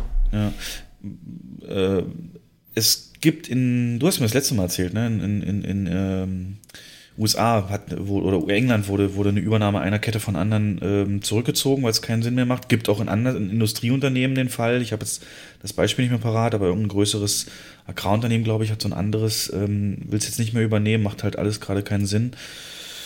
Äh, ich glaube schon, dass das früher oder später kommt, aber inwieweit ähm, kann ich das auch nicht sagen. Nee. Mhm. Ähm, die Frage ist halt tatsächlich, ob die, ähm, ob freie finanzielle Mittel ähm, dann lieber doch für andere Dinge aufgewendet werden sollen, als für so eine wirklich kostenintensive Übernahme, wenn sie nicht schon unterschrieben ist. Also das ist ja die Frage. Ob die Verträge fix sind oder nicht. Ja, ist insofern jetzt erstmal, wo ich sage, sicherlich bis, bis Herbst wird da auch nichts passieren.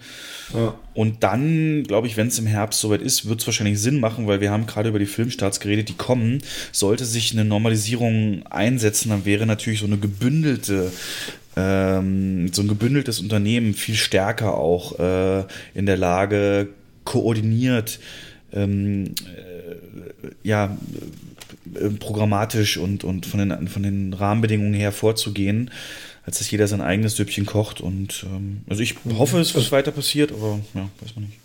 Du meinst halt auch, dass es so, so eine Mischung aus ähm, akuten Überwasserhalten und aber auch in die Zukunft denken und ähm, den Markt genau beobachten. Es wird sich zeigen, also wenn wirklich Insolvenzen kommen, wenn das alles länger geht. Ähm, man redet ja auch davon, dass sobald alles wieder vorsichtig aufgemacht wird, eine zweite Welle kommt.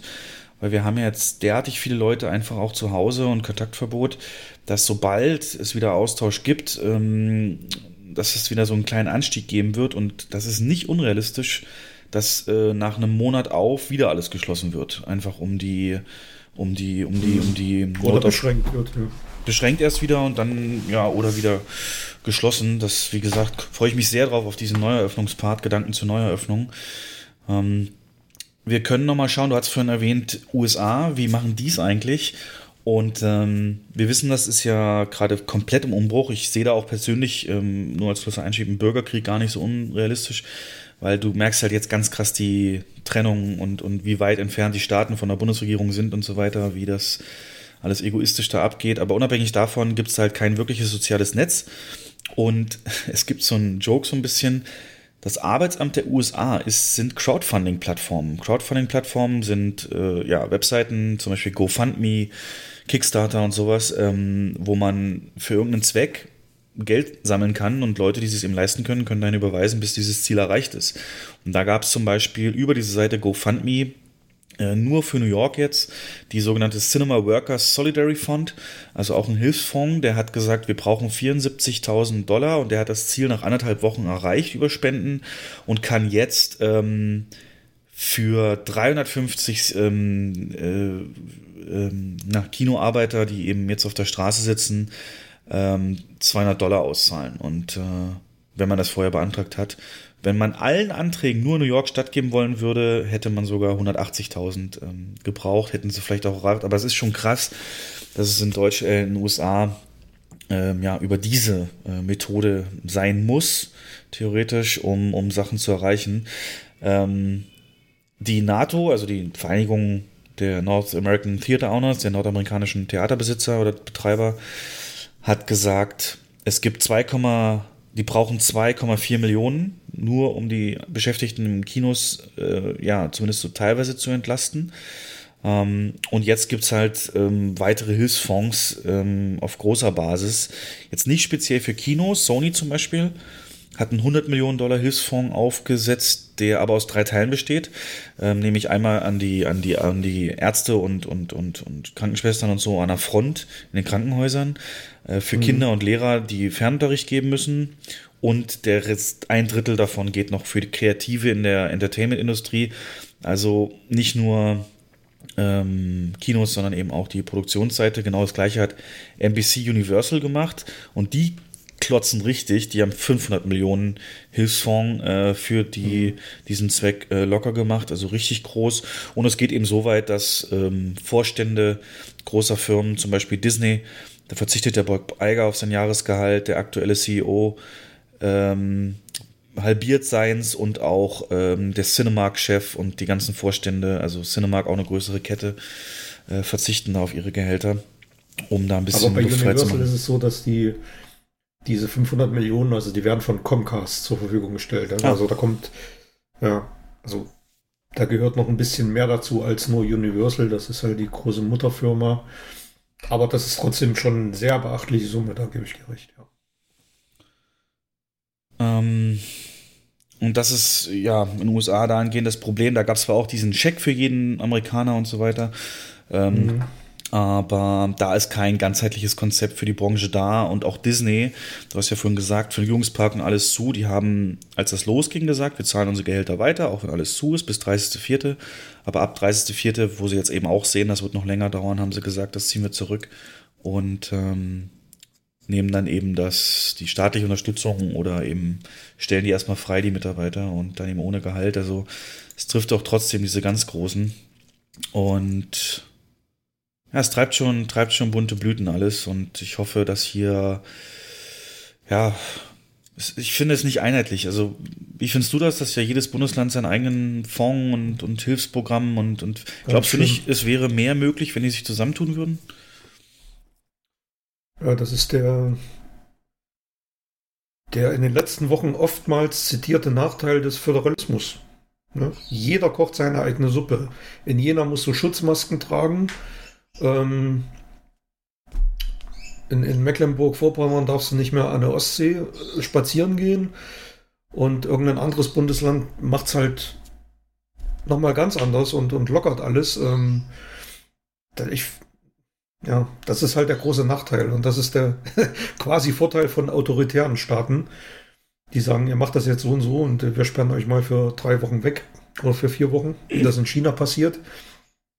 Sowas ist hier halt in dem Maße nicht möglich. Was auch gut ist. Ja. Hahaha, das war sehr lustig, Jens. ähm, Aber irgendwie kommt man sich ja trotzdem so vor, ne? Ja, äh, äh, äh, klar, in Krisenzeiten Ich hab, streitet man Ich nachher. habe gestern ein geiles Plakat gesehen.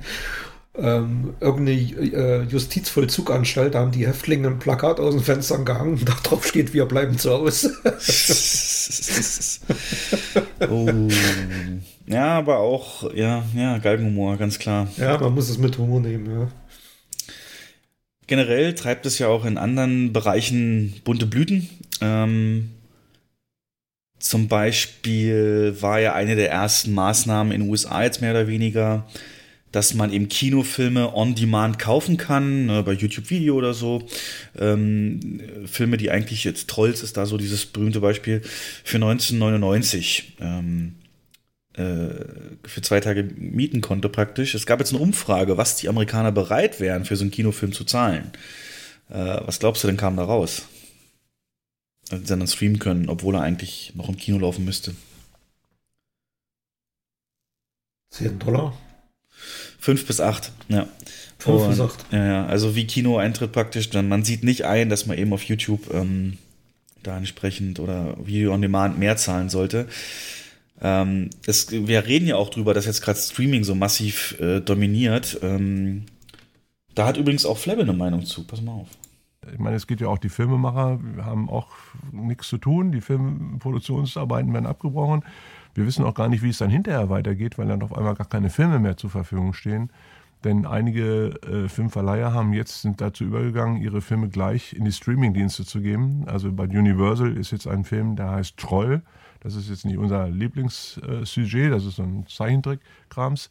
Die haben gesagt, also eigentlich war er vorgesehen für Mai, Juni im Kino zu zeigen und jetzt ähm, haben sie die kurzfristig in den Streamingdienst gegeben, weil sie eben natürlich auch das Geld dann auch nicht verzichten wollen, was in die Werbung gesteckt wurde. Aber für uns heißt es dann eben, selbst wenn wir dann irgendwann mal wieder äh, die Kinos aufmachen können, wissen wir gar nicht, was wir dann zeigen wollen. Ähm, da war so viel falsch in diesem Satz, ne? Und das wundert mich. Das muss ich einfach mal jetzt loswerden. Das war so viel falsch in diesem Satz. Ähm, also A ist Troll kein Zeichentrick, sondern eine Animation. B. Es ist halt Flabbe, das ist für den alles eins. das ist mir als erster, das erste, was mir aufgefallen ist, Zeichentrickrams. Es heißt Ja. doch nicht Troll, sondern Troll 2 und der sollte nicht Ja. im Mai, Juni starten, sondern am 23. April. Na gut. Ähm, ja, das ist tatsächlich so, dass das im Streaming, da wurde eben gefragt, äh, wie ist denn das? Ähm, ist es jetzt wahrscheinlicher, dass ihr euch ein Abo holt? Und da haben 30 Prozent gesagt, holen wir, also durch die Krise jetzt ist es wahrscheinlicher, dass wir das. Ähm, Das ist, die Zahlen sprechen für sich, ja.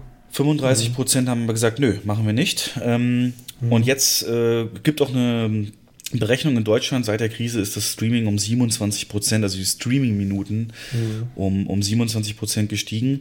Und jetzt frage ich dich mal, was glaubst du, ist das Lieblingsgenre, das die Deutschen oder generell die, die Befragten, war eine USA die Umfrage, äh, gucken während der Krise? Welches Genre am liebsten? Komödie. Yes, 70 Prozent haben gesagt, das ist mir das Wichtigste jetzt. 63 Prozent Das ist wirklich so. Das war geraten. Mhm. 63% Action-Adventure, dann nur noch 58% Drama, 56% Thriller und Mystery und 15% wollen jetzt nur noch äh, Weltuntergangs- und dystopische Filme und Serien sehen. Ganz, ganz klar. Dann bist du bei den 15% dabei, ne? Hä? Ja klar, du wolltest doch hier irgendwie äh, alles gucken. Über Out, von Outbreak. Ja gut, das, über, ja, das ist ja, das ist ja kein, ja, das ist ja kein, kein Weltuntergang. Sowas wie ähm, hier mit, mit Clive Owen, dieser Film hier, äh, Last, wo das die Menschheit nicht mehr sich fortpflanzen kann, sowas meine ich, sowas wird dann keiner mehr gucken. Ach so, na okay. Mhm. Dann gibt es natürlich aber auch Versuche, durch Streaming ähm, Kinos zu supporten. In den USA sind zum Beispiel 150 Kinos beteiligt am sogenannten Virtual Art House. Das Virtual Art House, da kriegt man für 12 Dollar für fünf Tage ähm, einen ausgewählten ähm, Arthouse-Film, kann den gucken und diese Umsätze werden aufgeteilt in den, unter diesen Kinos praktisch. Und in Deutschland gibt es auch einen Präzedenzfall jetzt, und zwar die Känguru-Chroniken. Die Känguru-Chroniken, bevor wir sagen, was die gemacht haben, sage ich noch mal, spiele ich nochmal Flabber ein, was der gesagt hat, ob man Känguru-Chroniken nicht zum Beispiel auch dann wieder ins Programm nimmt, wenn wir wieder aufmachen. Aber dann hat sich einiges geändert, deswegen hörst mal rein. Ja, das wäre mein. Deutschstunde vielleicht. Ich hätte Wieder nichts als dagegen. Ähm, Aber genau, was passiert denn mit Filmen, die jetzt gerade gestartet sind? Ja, ich sag mal, die Känguru-Chroniken Ja, Dani Levy ist zu erwarten, dass, wenn die Kinos wieder aufgemacht werden, dass dieser Film nicht Klar. mehr weitergespielt Ja, wird? die werden alle weitergespielt, ne? weil, wie gesagt, es ist ja auch gar nichts da. Und die, der, gerade bei Känguru-Chroniken, was mir auch besonders leid tut, weil ich auch ein Freund von Stefan Arndt bin und der, ich weiß, wie viel Energie, Geld und Freude sie eigentlich da reingesteckt haben. Und nun ist er einfach tot, ohne dass irgendeiner auch sich dagegen wehren kann. Das ist ja das, ist ja das Tragische. Es ist alternativlos, ne? man kann ja nichts machen. Also, aber ich glaube, die Frage ist eben, die Kinos zeigen die schon. Wir, dass wir, uns Kinos wird ja oft der Vorwurf gemacht, dass wir das Publikum bevormunden oder irgendwie den Filme vorsetzen, die die gar nicht sehen wollen. Ist ja völliger Quatsch. Das Publikum entscheidet, wie lange ein Film im Kino ist und nicht wir. Also wenn so ein Film wie Känguru-Chroniken jetzt wiederkommt und hoffentlich erinnern sich eben viele Menschen noch daran, dass es diesen Film gibt, dass sie den immer schon mal sehen wollten.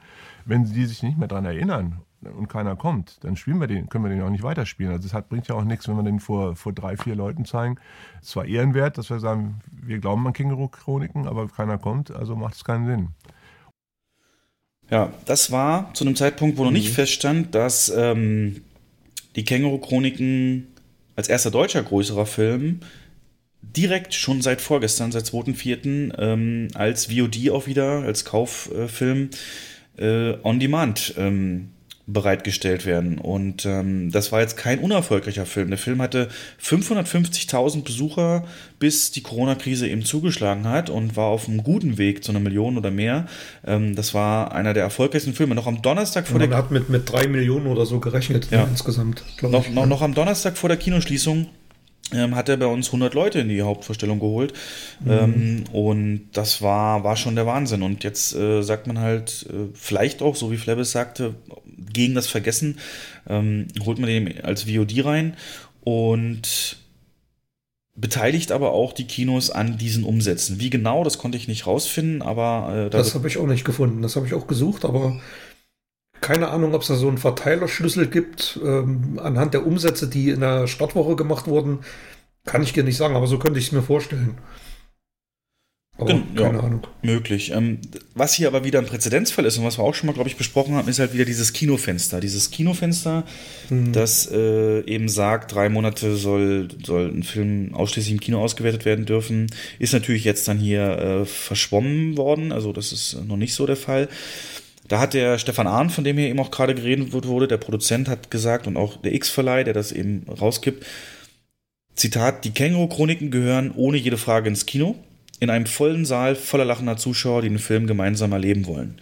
Und genauso habe ich das auch wahrgenommen. Also das war ein Gemeinschaftserlebnis und hier wird eben betont, dass das eine absolute Ausnahme ist und eine Sonderregelung bleibt. Das Problem ist, so eine Sonderregelung, ne, wenn es die einmal gab, dann war sie da. Und, Das ist ja ähm, genau das, was ich beim letzten Podcast gesagt habe, ja. Ich habe, ach scheiße, das habe ich mir nicht aufgeschrieben. Ich habe gestern so einen interessanten Artikel gelesen. Ähm, da wurde das auch als Prä Präzedenzfall gesehen und mit der Möglichkeit gespielt, warum machen die Kinos denn nicht eigene Streaming-Dienste auf und vermarkten ihre Filme parallel ähm, per Streaming und kassieren die Umsätze komplett ein. Was sagst du dazu? Ähm, Gibt es ja in den USA schon. Ähm, Curzon Cinemas beispielsweise hat so eine, so eine Streaming-Plattform, wo aber nicht ähm, aktuelle Filme gezeigt werden, sondern immer so Film of the Day, wo es immer jeden Tag so abwechselnde Filme gibt. Da können auch Blockbuster Ja. dabei sein, müssen aber nicht. Ich weiß es nicht. Die Frage ist halt, also es gibt, glaube ich, eine natürliche Grenze an der Anzahl an, an Plattformen, an denen ein Mensch äh, sich jetzt ähm, Streaming oder andere Sachen reinholt. Und wenn dann noch ein Dienst und noch eine Anmeldung und noch mehr, ähm, ich glaube, so bei drei ist da die Grenze und ich glaube auch, du hast jetzt zwar Disney Plus, kommen wir nachher noch Aber zu. wir reden ja hier von, wir, wir reden ja von aktuellen Kinofilmen. Also wir reden von der Möglichkeit, ähm, zum Beispiel, wenn dann im November Bond läuft, dass man den auch zu Hause gucken kann für, weiß ich nicht, eine bestimmte Summe ähm, und der, der Umsatz dann direkt komplett an, die, an das Kino geht, der diesen Stream zur Verfügung stellt. Da, da müssten alle Kinos mitspielen, ne? sonst wird das nichts. Müssen Ähm, alle Kinos mitspielen, ja. Und vor allem Also es ist im Prinzip, ist es, letzten Endes ist es nichts anderes als ein Online-Shop im Einzelhandel, äh, ähm, die ja jetzt trotzdem Umsätze fahren, obwohl ihre Läden zu sind, aber die Kinos den Nachteil haben, dass sie halt null Umsatz machen, weil sie nicht die Möglichkeit haben, einen Online-Shop, äh, mit dem Online-Shop Geld zu verdienen. Und Was- ich könnte mir schon vorstellen, dass solche Überlegungen eventuell angestellt werden, aber würde dann natürlich dem den ähm, Sinn und Zweck des Kinos an sich völlig entgegensprechen. Und was für einen Preispunkt würdest du da sehen?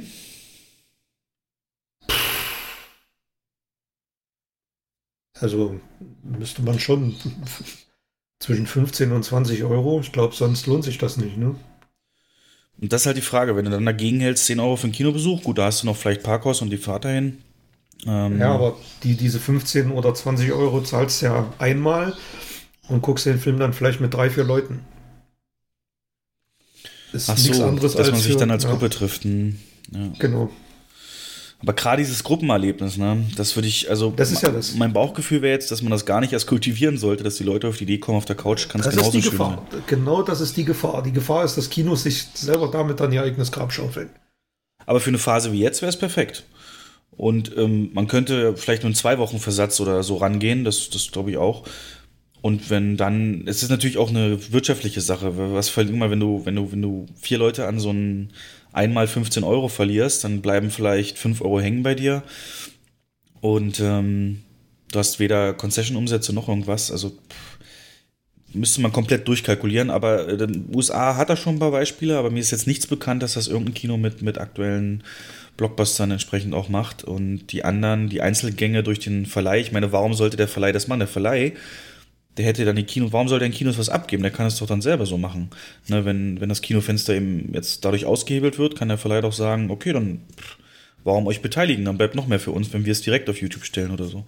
Und, es würde tatsächlich dieser der Auswertungskette, an der alle festhalten, ähm, die würde komplett ausgehebelt werden. Ja. Ja. Jo. Wollen wir uns mal gedanklich versuchen, die Kinos wieder aufzumachen? Das machen wir mal, ja. Und äh, muss mir dann entsprechend nur, nur versprechen, dass, dass wir unser Bestes geben. Your best. Losers always whine about their best. Winners go home and fuck the prom queen. Jo, in dem Sinne. Jo, das klang nach Sean Connery, ne? Sean Connery, The Rock, genau. Beste Rolle. Ähm, inoffizieller Bond. Und zwar, ich fange mal mit einem Zitat von Mark Cuban. Das ist ein bekannter äh, Unternehmer, Milliardär aus, aus äh, USA. Dem gehört auch, glaube ich, irgendein Footballteam. Und der ist zum Beispiel auch bei Shark Tank einer der Sharks, also das, das Vorbild für, für ähm, wie heißt das, Höhle der Löwen. Und ähm, der hat gesagt, wie Unternehmen ihre Angestellten während der Pandemie behandeln, wird ihre Marke für Jahrzehnte definieren. Was sagst du dazu? Wird es vielleicht, bevor wir jetzt in die eigentlichen Neueröffnung gehen, wirklich einen Unterschied machen, ob es jetzt jemand gibt wie Flebbe, der sagt, hier 60 Prozent, mehr gibt's nicht und insolvent oder eben Mhm. Unternehmen wie unseres, das sagt, äh, hier, wir stocken auf und Zeug und ähm, ähm, glaub, nehm- ich glaube nicht persönlich, ich wollte das nur mal als schlaues Zitat reinbringen. Ähm, Einfach hinsichtlich, ähm, ja, dieser, diese, dieses Aspekts halt. Also die Mitarbeiter werden es auf jeden Fall sich merken. Da fangen wir am besten auch wieder mal an Fleppe, wie der die Zeit ähm, danach einschätzt. Ist nicht so manchmal auch die Hoffnung, dass die Leute jetzt merken, was sie eigentlich verpassen, wenn sie nicht ins Kino gehen Ja, ja. können? Also das ist die zweite Sichtweise, die natürlich auch zutrifft, dass man, wenn man immer nur auf dem kleinen Monitor geguckt hat oder auf dem Fernseher oder auf dem Laptop oder so, und dann sieht man die Filme natürlich auch anders. Das ist ja auch gerade unsere Philosophie sozusagen, dass man die Filme auf einer großen Leinwand mit einem perfekten Sound, mit einem perfekten Bild zeigt und damit den Film eigentlich so präsentiert, wie der Regisseur es sich eigentlich auch ausgedacht hat. Ne? Sie arbeiten alle nicht für den kleinen Laptop, und, sondern alle wollen eben auch das große Bild haben. Und da habe ich auch die Hoffnung, dass das dann irgendwie, dass das dann auch irgendwie klappt, dass nach dem Wiedereinstieg äh, auch vielleicht eine kleine Welle wiederkommt. Aber dazu müssen dann auch wieder die Filme da sein. Und die Filme sind Nicht da. Ähm, lass uns mal ein Brainstorming machen, eine Ideensammlung. Also wir haben ja letztes Mal schon so ein bisschen angefangen. Mittlerweile wird das alles ein bisschen ähm, konkreter. Grundsätzlich dieses Thema keine Filmware und so werden wir auch mit aufnehmen, logischerweise, aber es ist auf jeden Fall Fakt jetzt, dass vor Mitte Juli kein normales Kinobusiness in den Besucherzahlen, wie selbst auf niedrigem Niveau es früher die Kinos gewohnt waren. Das müssen wir immer ein bisschen im Hinterkopf äh, behalten. Und ja, diese Theorie, dass es in Wellen zurückkommen wird, glauben, glaube ich tatsächlich auch. Bist du da auch ähm, auf, auf der Seite, dass du sagst, so langsam aber stetig werden immer mehr kommen, bis wir irgendwann wieder uns auf ein Niveau einpendeln, was man Kinobusiness nennen kann? Oder glaubst du an was ganz anderes, dass irgendwie die wie bei, wie bei Dawn of the Dead im Einkaufszentrum dann da vor der Tür hängen? Und dass sie in irgendein altes Kino einbrechen, um, um eine Projektorlampe rauszuschrauben. Die Folge habe ich mal gesehen. Echt? ja, umringt von Zombies. Äh, gehen sie dann die Gefahr ein da und, und, und holen die Projektorlampe da raus, um Was bringt die denn? Film zeigen zu Ach so, die wollen, okay. Ja, die haben irgendeinen alten Projektor aufgetan, haben aber keine Lampe und ähm, ja. Aber ja, sehe ich so. Okay. Das äh, wird Step by Step gehen und wichtig, ich glaube, dieses Gefühl, die Türen aufzumachen und selbst wenn da am Tag nur 50 oder 100 Leute kommen, verteilt auf ein paar Vorstellungen, aber dieses Gefühl wieder Umsatz zu machen, ist, glaube ich, wichtig. Dieses Gefühl aufzuhaben und dass die Projektoren wieder laufen. Das ist so, ähm, es geht wieder los. Ne? Ich glaube, das braucht die Branche ganz dringend. Yes. Ähm, es gibt jetzt äh, verschiedene Ansätze, je nach, du hast ja gesagt, je nach Bundesland wird höchstwahrscheinlich sehr spät oder sehr unterschiedlich die Neueröffnungen mhm. stattfinden können. Tatsächlich denkt man in der Branche aber drüber nach, ob man nicht ein branchenweites Reopening macht, das ich fantastisch fände, weil dann, wenn sich alle zusammentun, wäre wahrscheinlich sogar ein bisschen Geld da, um das ähm, anständig bekannt zu machen, ähm, dass man so sagt, so der, der, der Kino Neueröffnungsday und, und mit David Arnold im Hintergrund vom letzten Mal so. Und dass wir da dann sagen, so jetzt, jetzt geht's weiter und das so ein bisschen präsent machen bei den ganzen Leuten. Und äh, sicherlich haben, hat jeder, das darf man mal nie vergessen, andere Sorgen. Ähm, viele werden ähm, Geld natürlich Sorgen haben und, und, und Rechnungen und so weiter oder auch Job. Mhm. Und ähm, es wird nicht alles Halligalli, Jubel, Trubel sein, aber so ein Signal zu setzen, wir sind wieder da glaube ich, gehe ich auch sogar so weit zu sagen, das wird der, dem Gefühl der Menschen, dass sich das normalisiert, auch sehr helfen. Wenn die sagen, okay, wenn Kinos wieder da sind, dann okay, gut. Dann muss man sich ein bisschen was dabei denken. Aber ähm, lass uns das mal als ersten Gedanken festhalten, die Wellen. Ich glaube, ich, ich glaube, das ist ein Faktor, den viele gar nicht sehen. Und ähm, da gab es vor ein paar Tagen auch ein Interview mit, mit einem äh, Sportverantwortlichen, der gesagt hat, das ist super wichtig auch für das Gefühl der Menschen, dass wieder Fußball gespielt wird. Und das spielt so in der ähnlichen Liga, würde ich sagen. Ähm, dass Wobei, die Menschen wieder das Gefühl haben, es, es wird wieder einigermaßen normal.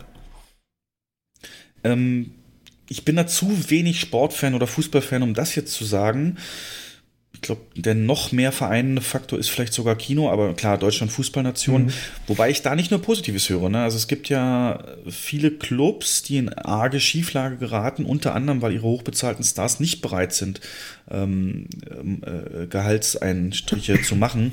Und das, äh, gerade in England ist das ein Riesenthema gerade. Mhm. Da gibt es ein paar Clubs noch, wo die Millionen pro Monat verdienen die Stars der Clubs äh, und, und sagen, nö, sich gar nicht dazu äußern. Und viele sagen jetzt auch natürlich, okay, also das werden wir nicht vergessen. Ne? Also nach dem Motto. Aber unabhängig davon, ja, diesen kulturellen Gedanken, generell Versammlungen wieder möglich zu machen, das ja. äh, wird wichtig. Und diese Welleneröffnung kann ich auch konkret sagen, also bezogen auf Multiplexe wird das natürlich so sein, es wird auf keinen Fall alles aufgehen und alles wieder da sein. Es wird so sein, dass ähm, nur ein Teil eines Multiplex bespielt wird am Anfang. Das hat verschiedene Gründe.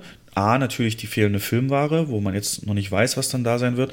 Und B, ähm, die weiterhin natürlich präsente Hygiene, äh, Hygienegeschichte, dass man eben so sicherstellen kann, dass äh, das Foyer nicht zu voll ist, dass man sagen kann, ähm, äh, ja, wir teilen das auf verschiedene Säle auf, ähm, teilweise auch, wenn es einen guten Film gibt, der beliebt ist, in, in zwei Seelen zeigen, dass man da dann eben gewisse, gewisses Vertrauen wiederherstellen kann. Und ähm, können wir mal kurz aufteilen, Filmware und Vertrauen.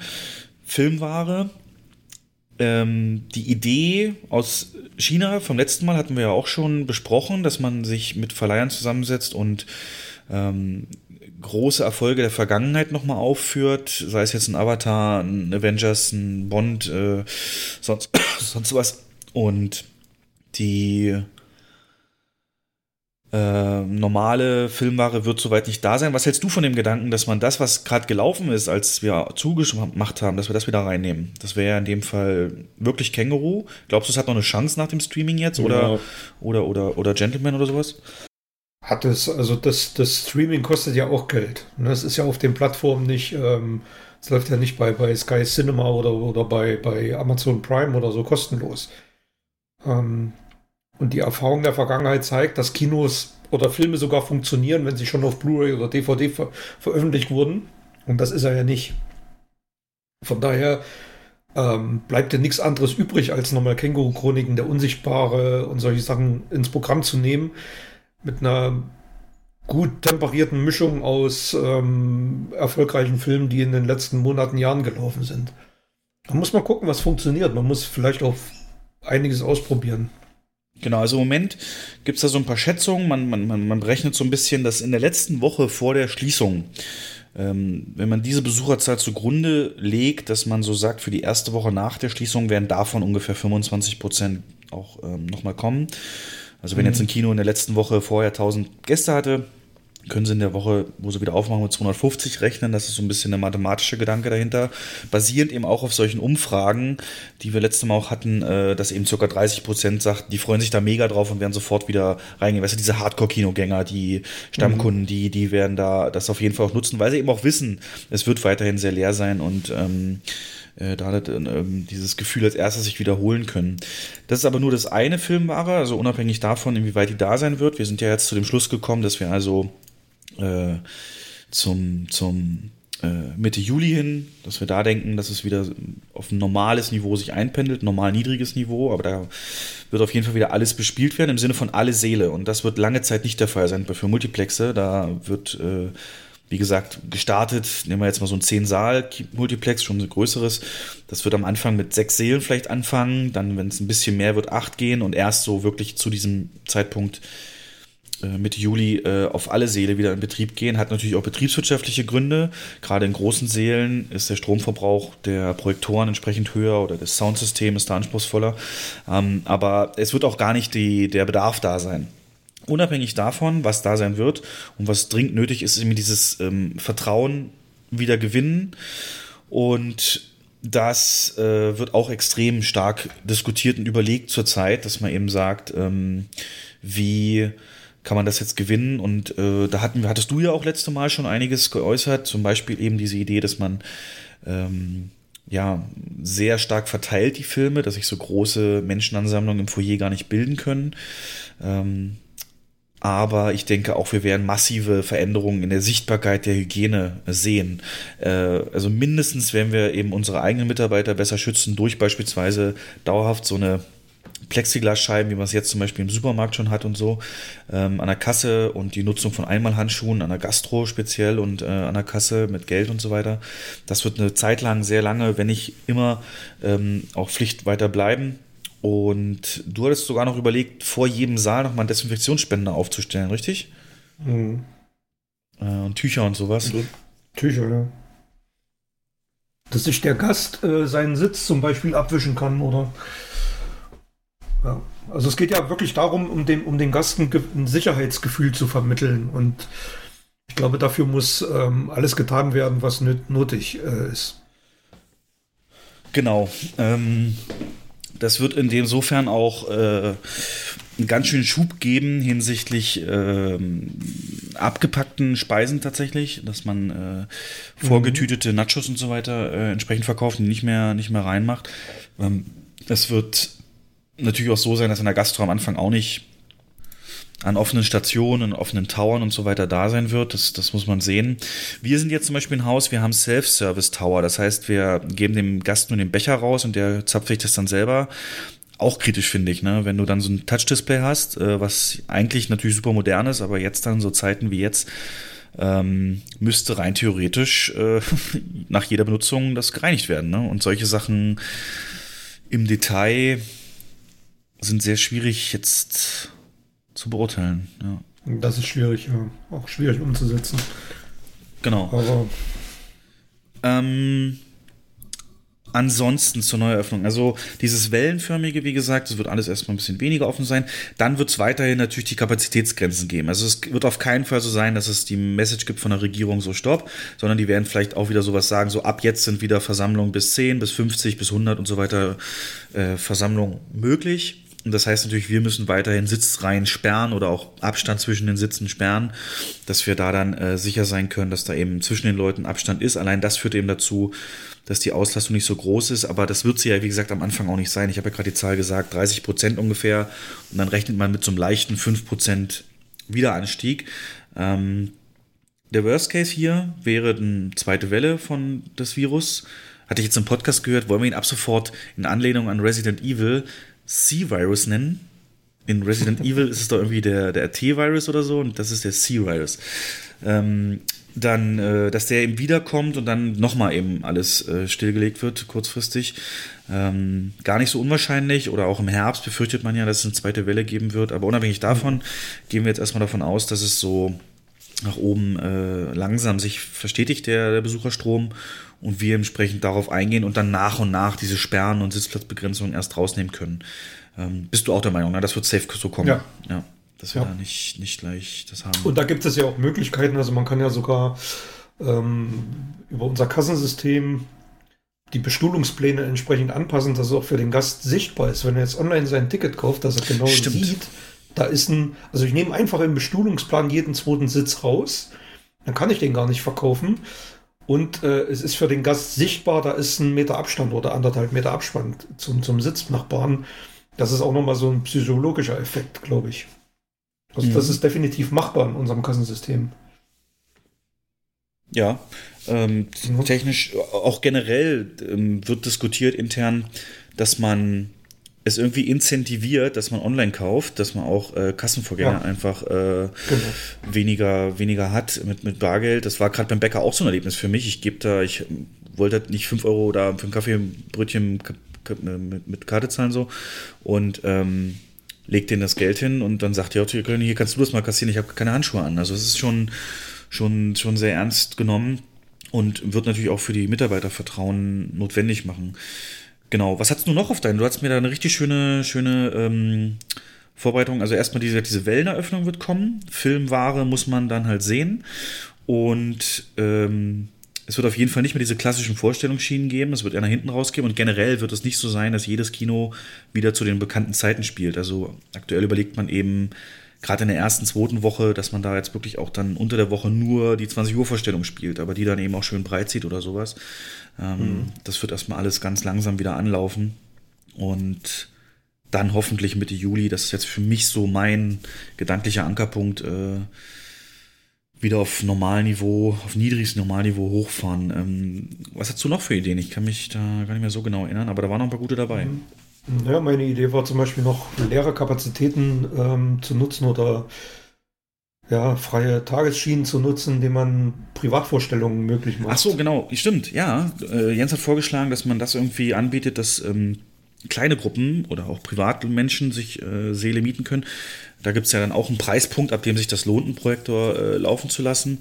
Ähm, da ist die Frage, wie man das halt kommuniziert. Also das hat, deswegen habe ich das nicht weiter kommuniziert, deine Idee. Ähm, Das ist schwierig, ja.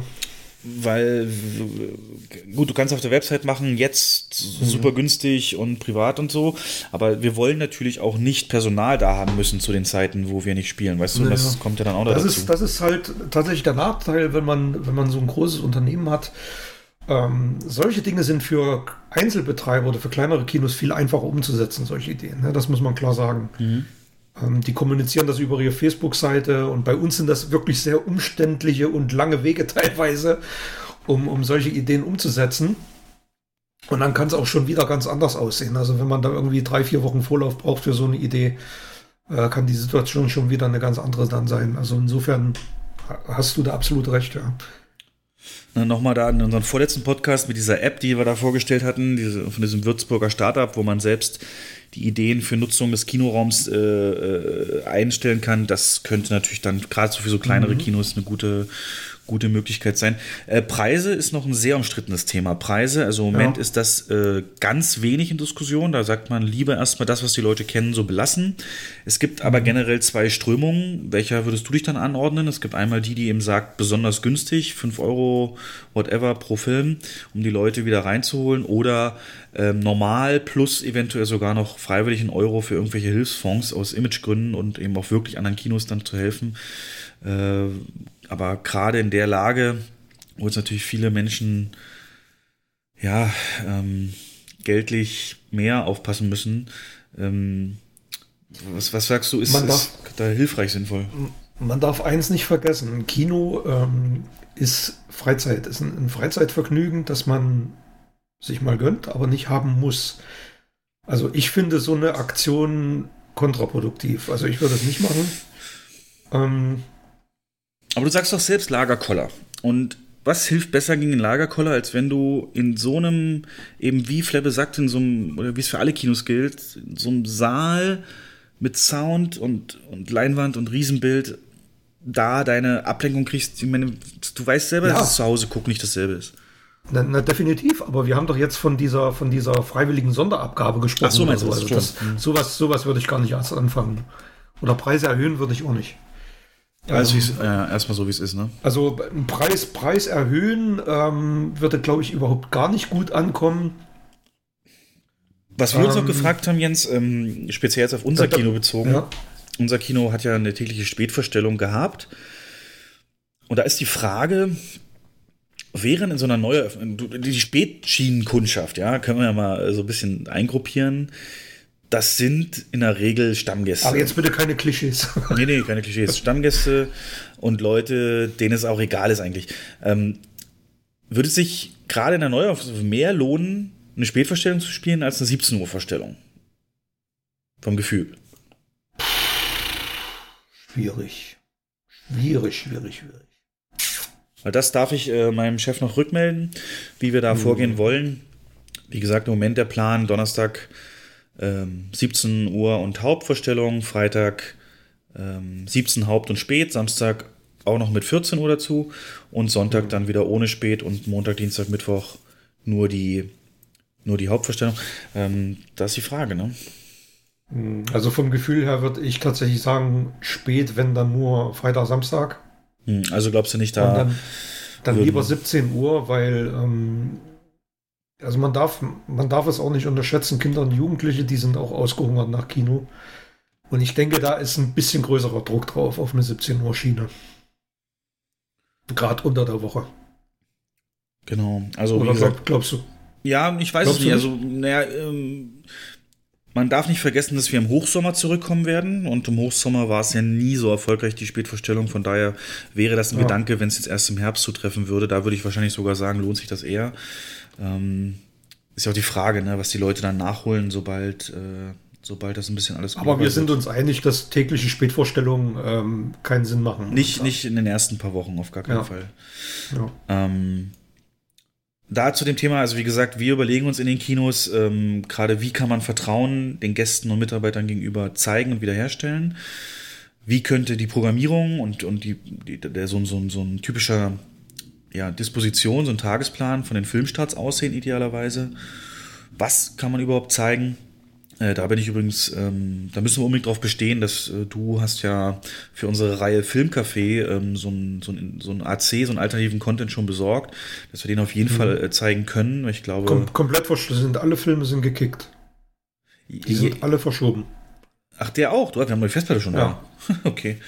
Ähm, und eben preislich, genau. Und dann natürlich intern von den Abläufen her. Wie kann man manche Sachen noch leichter halten? Also preislich sehe ich tatsächlich, wenn man äh, ähm, Repertoire zeigt, also erfolgreiche Filme der letzten fünf bis zehn Jahre, dass man die preislich attraktiver gestaltet, da wäre ich sehr dafür, dass man da sagt, 5 Euro und ähm, Das aber aktuelles natürlich Programm.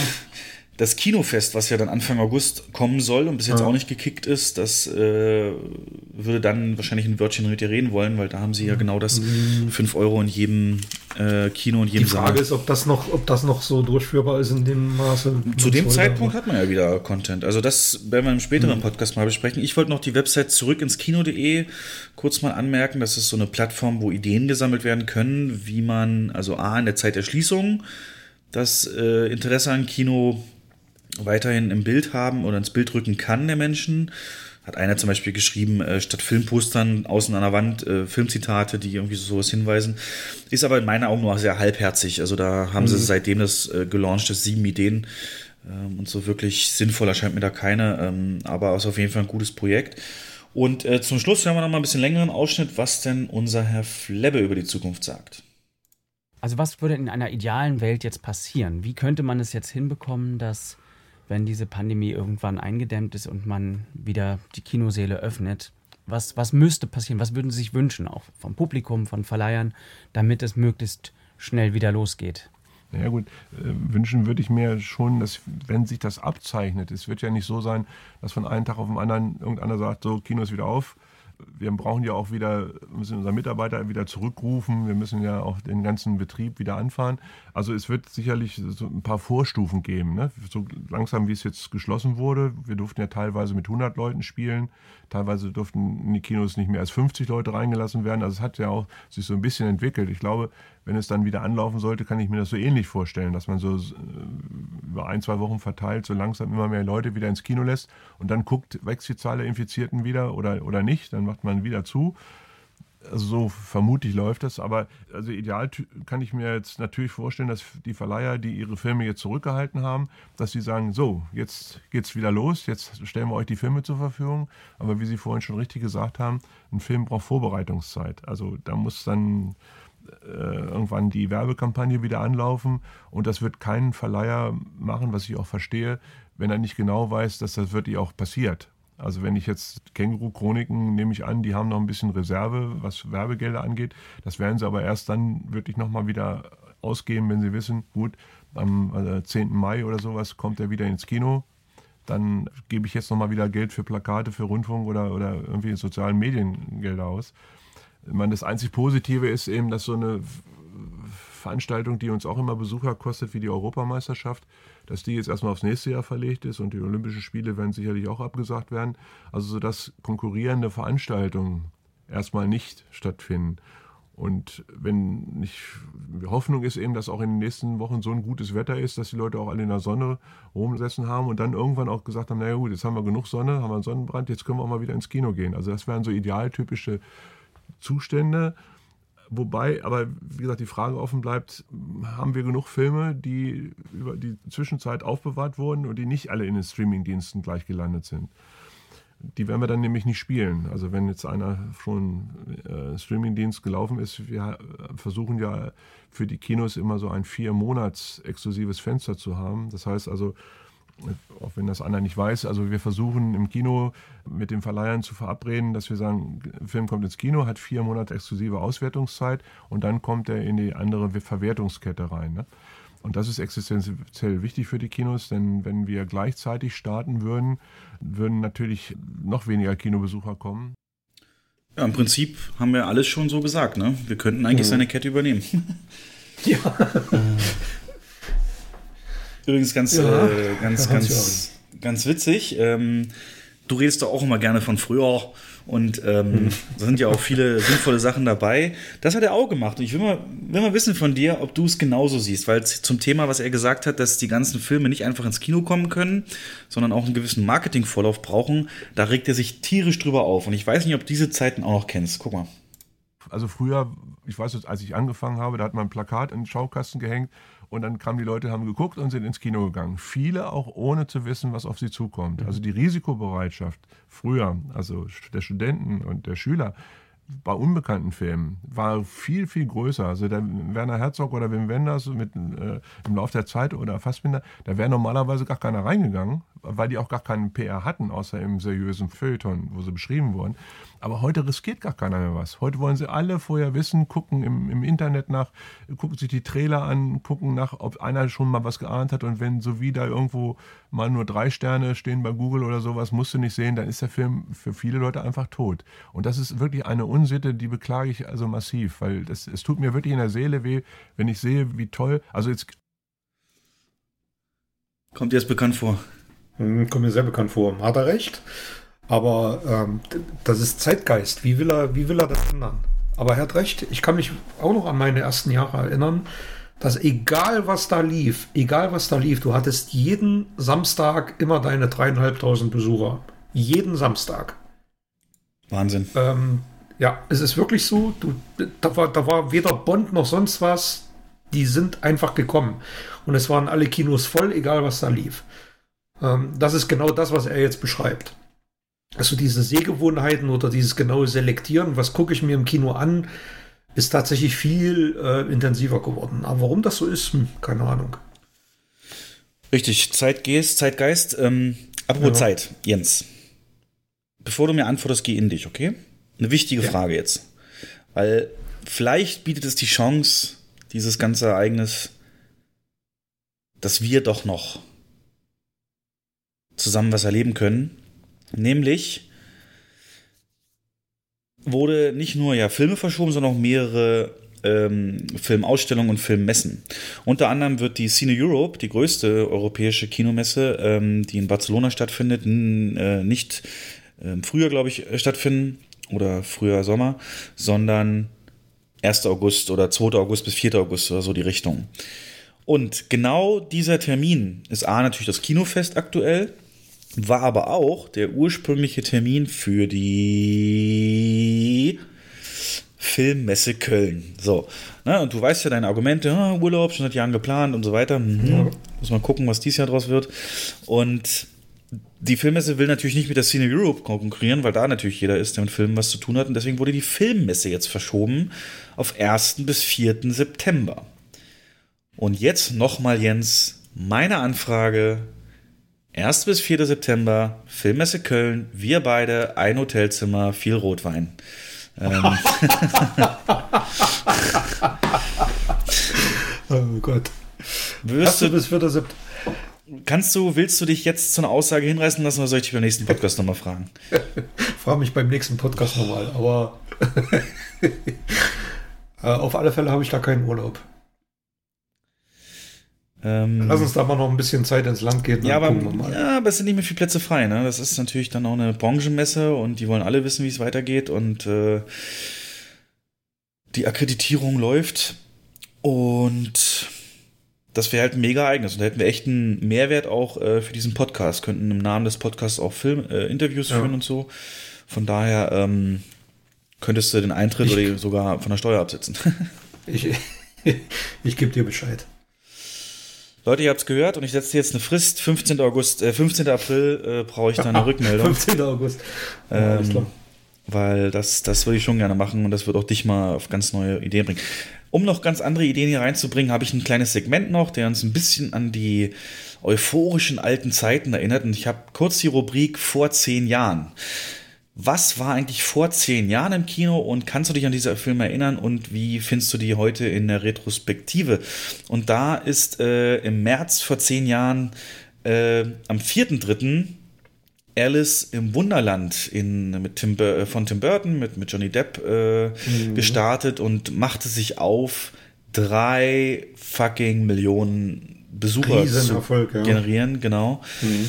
Ähm, Männer, die auf Ziegen starren, ein bisschen Arthouse-Kino. Wir hatten auch im März und äh, auch am 4.3. den Start eines Oscar-Gewinners, nämlich Blindside, die große oder die zweite Chance hier mit Sandra Bullock, wo sie da diesen, diesen Jungen da aufnimmt bei sich. Und am 25.3. wurde eine Franchise geboren, die es geschafft hat, in ihrer dritten Auflage letztes Jahr unter die Top 10 zu kommen, nämlich Drachenzähmen leicht gemacht, der damals 1,6 Millionen Besucher gemacht hat dann am Ende.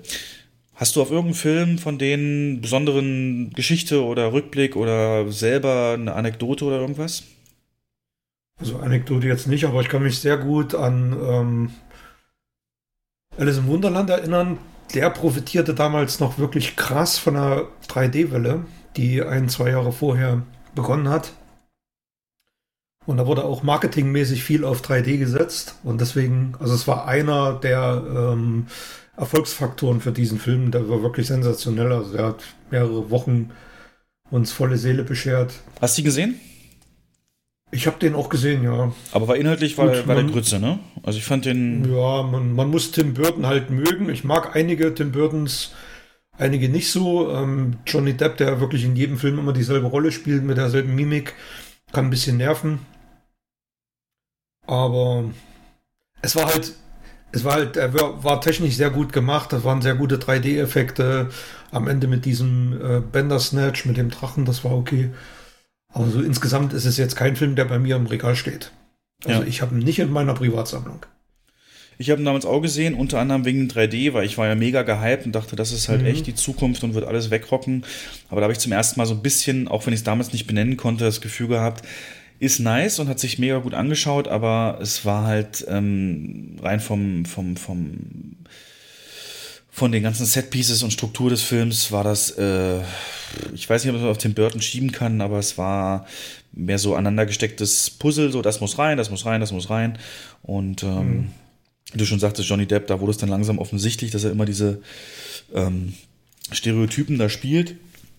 Ähm, Männer, die auf Ziegen schauen, habe ich bis heute nicht geguckt und Blindzeit äh, dann irgendwann mal mit einer Freundin, glaube ich, ähm, die das ganz nett fand. Ja, konnte man auch gucken, aber nicht hängen geblieben großartig. Aber Drachenzähmen leicht gemacht, den habe ich damals geguckt und der hat ja auch 3D-Hype mitgenommen. Äh, dann eben für Kinder mehr. Und diese Drachenflugszenen in diesem Film waren tatsächlich für mich genauso beeindruckend wie ähm, die Avatar-Flugszenen, die ja auch heute noch die besten 3D-Flugszenen sind. Das sagen ja viele, dass sie 3D tatsächlich nur bei Animationsfilmen richtig genießen können oder auch ähm, überhaupt gucken.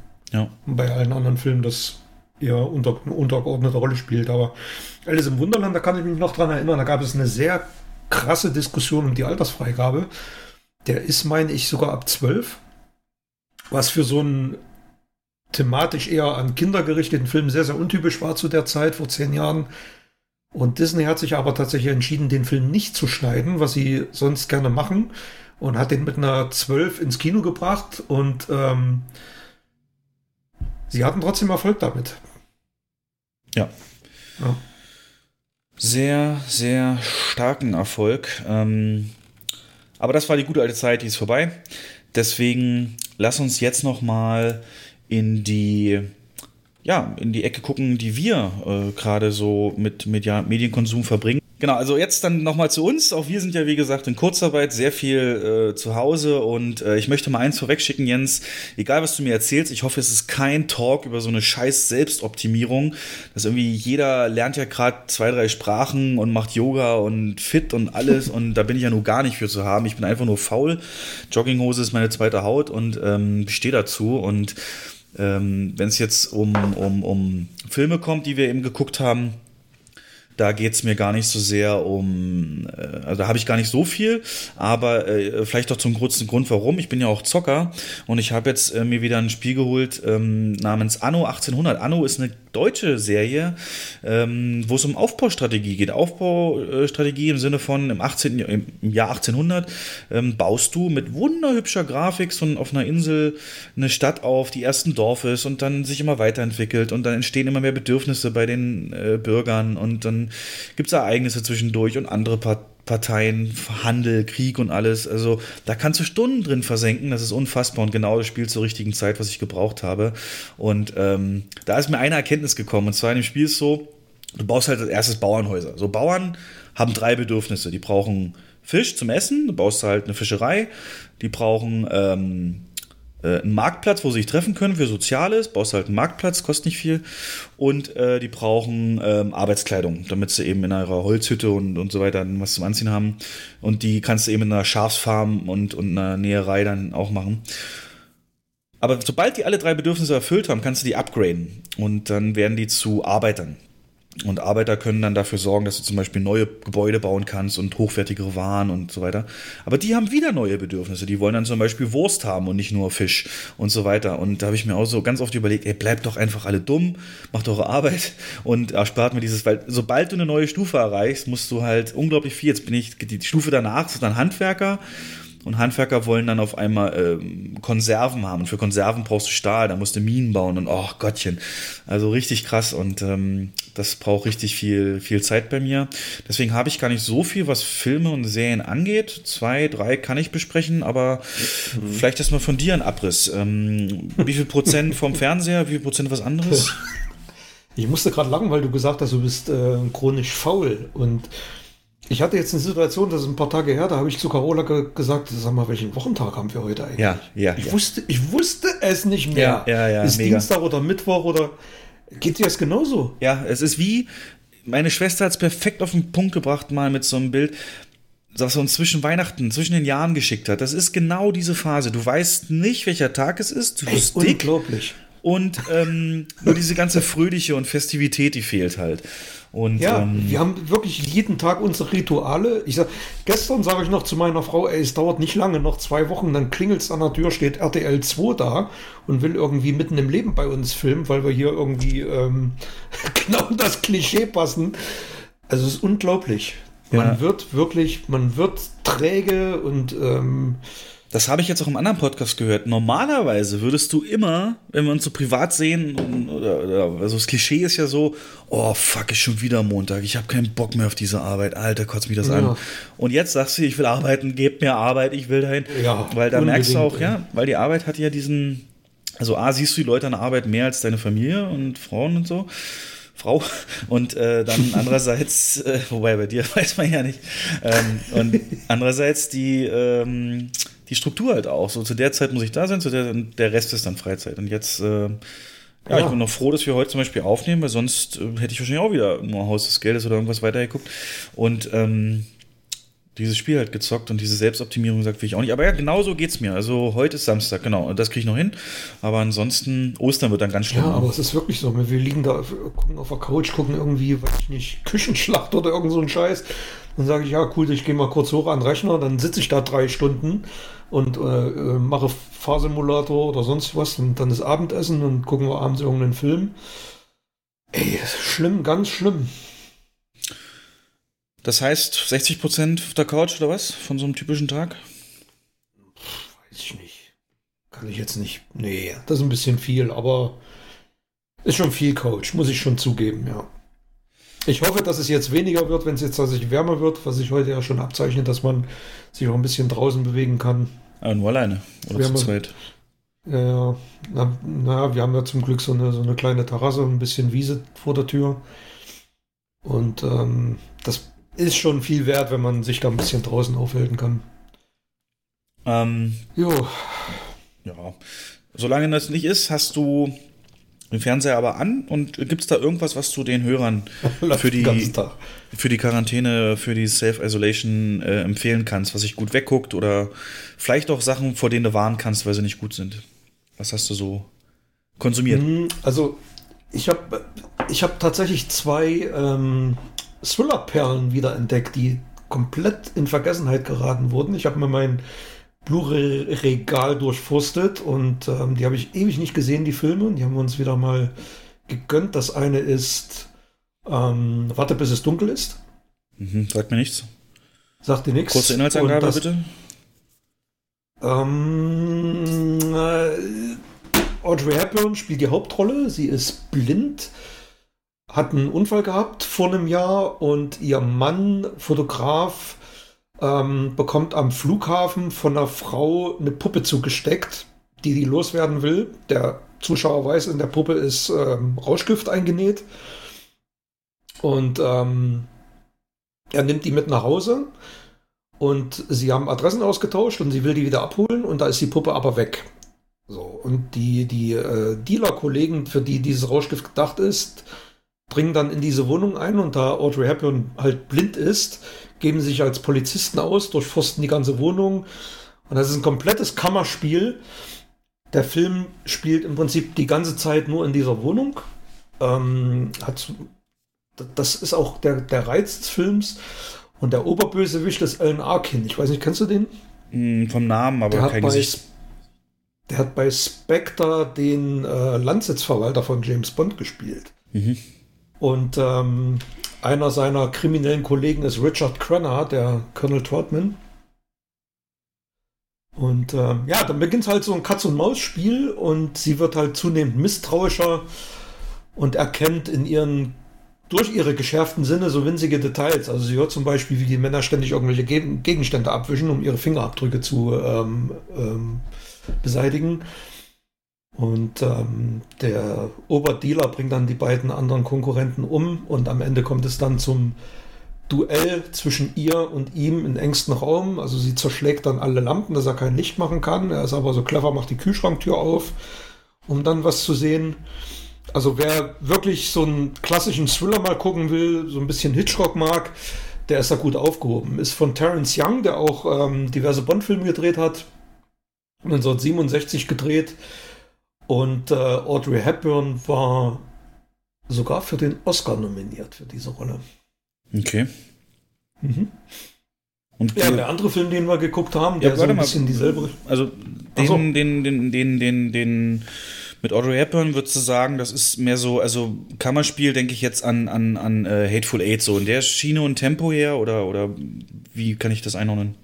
Äh, Hateful Eight ist kein guter Vergleich. Also ähm, Cocktail für eine Leiche mit von Alfred Hitchcock sagt dir wahrscheinlich auch nichts. Ne? Nee, nee. Also ich liebe solche Filme, die wirklich bis aufs Wesentliche, ähm, aufs, sich aufs Wesentliche konzentrieren, mit ganz wenig Budget auskommen und äh, trotzdem eine tolle Story zu erzählen haben und äh, technisch gut umgesetzt sind und ähm, gerade der Cast ist sensationell bei dem Film. Also die Schauspieler sind grandios und wie sie dann langsam dahinter steigt, dass es halt wirklich äh, Gangster sind, die ans Leder wollen. Das macht die ganze Sache wirklich sehr ähm, ja, sehenswert. Okay, und der andere? Mhm. Der andere ist Wiegenlied für eine Leiche. ähm, heißt im Original Hush Hush Sweet Charlotte, ist mit Bette Davis und der Regisseur ist Robert Aldrich, auch ein äh, wirklich ähm, sehr bekannter Regisseur, 50er, 60er Jahre. Der Film ist von 1964 und der Streifen beginnt im Jahr 1927 und äh, die Story geht um die junge Charlotte Hollis, die ähm, einen Geliebten hat, der aber verheiratet ist. Und die planen, während einer Feier auf dem Anwesen ihres Vaters durchzubrennen. Und ihr Vater erfährt aber von dieser Affäre und droht dem Geliebten mit Konsequenzen, was ihn dann veranlasst, ähm, die, die Beziehung mit ihr zu beenden. Und äh, nur wenig später wird er ermordet, brutal ermordet. Also ihm wird die Hand abgehackt, ihm wird der Kopf abgehackt. Ähm, für die damalige Zeit 1964 sehr, sehr drastisch. Man sieht den Mord nicht, aber man sieht die Ergebnisse später. Und ähm, der weitere Film, also dann kommt der Vorspann und dann geht es 37 Jahre in die Zukunft. Und dann ist sie halt wirklich eine alte, verbitterte Frau, die immer noch äh, Jungfer ist und auf ihrem Anwesen alleine lebt. Sie hat nur eine Haushälterin und einen Arzt, der sie betreut und sich um sie kümmert. Und ähm, dann soll dieses Herrenhaus, dieses Anwesen abgerissen werden, weil da eine Straße gebaut wird. Und äh, sie hilft ihre Cousine, also die einzige Verwandte, die noch lebt, ähm, gespielt von Olivia de Havilland. Hm, ja, das sagt so mir was. Hm. Genau. Und ähm, die kommt dann und die und der Arzt kennen sich auch. Die hatten mal früher was miteinander und die Cousine lebte, als sie ganz jung war, auch in diesem Haus.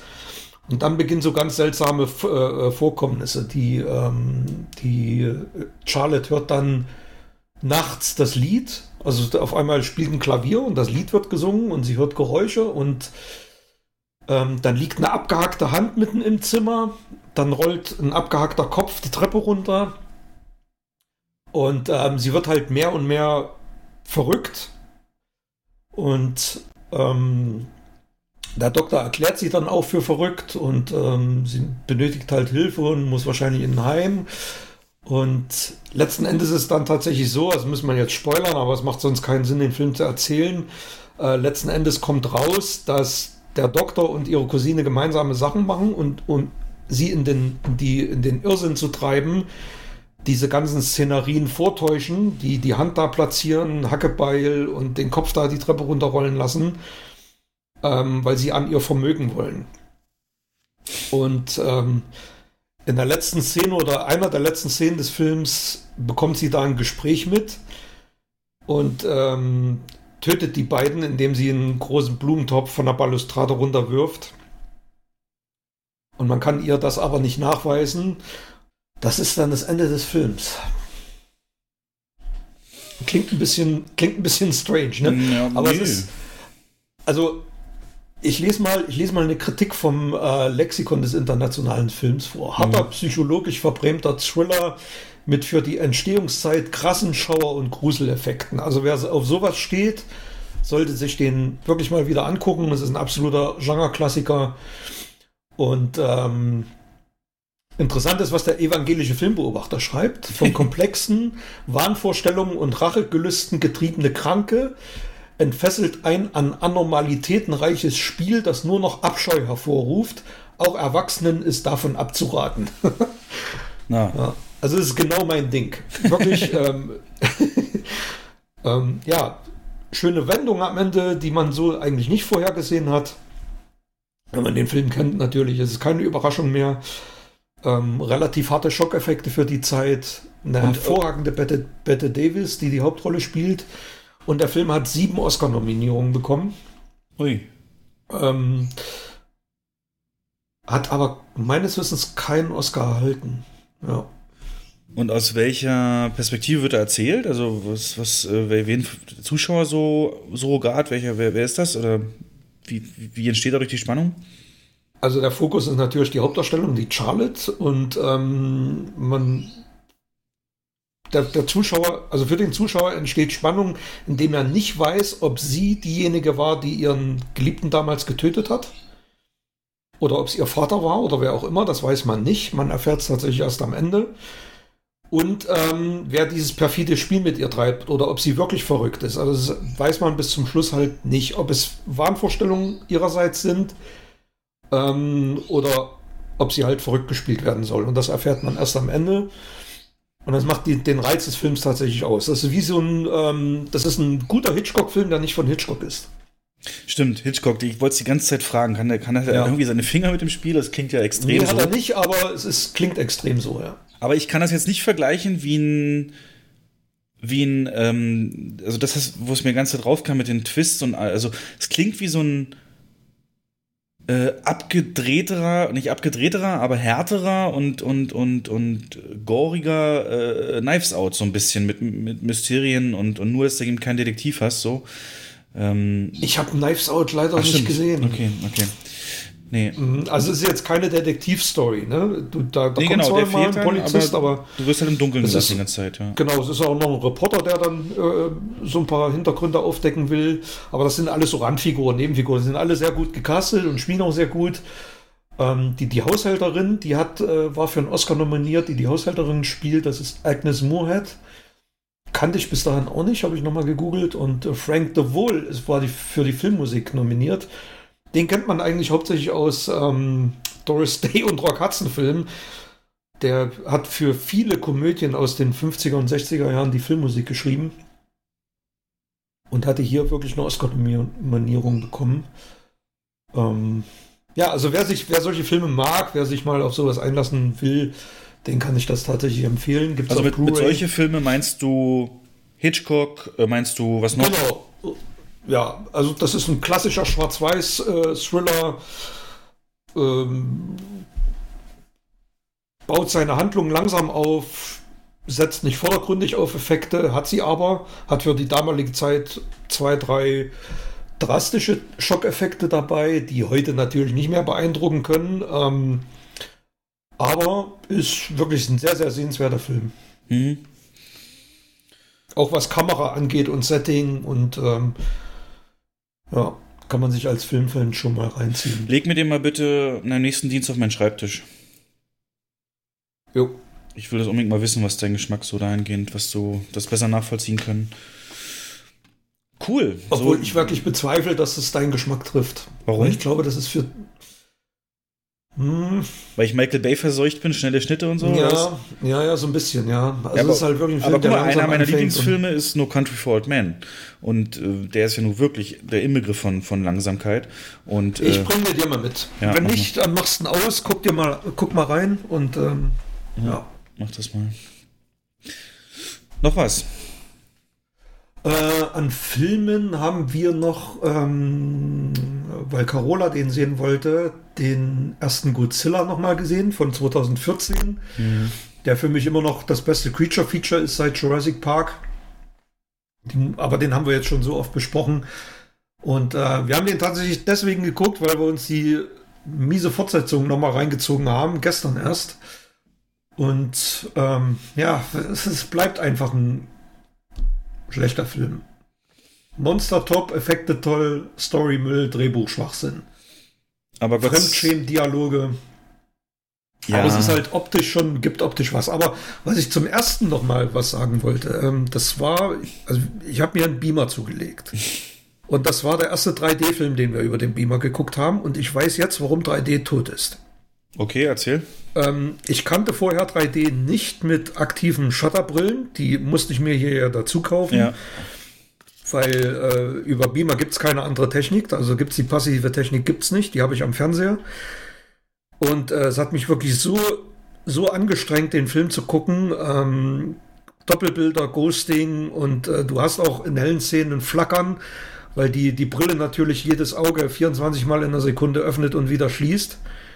Ähm, das könnte ich mir wirklich vorstellen, da meines Wissens der Großteil an 3D-Fernsehern tatsächlich diese, diese Shutter-Technik hat oder hatte, dass das zum Todesstoß geführt hat. Die Leute einfach, war einfach zu umständlich für die und zu anstrengend zu gucken.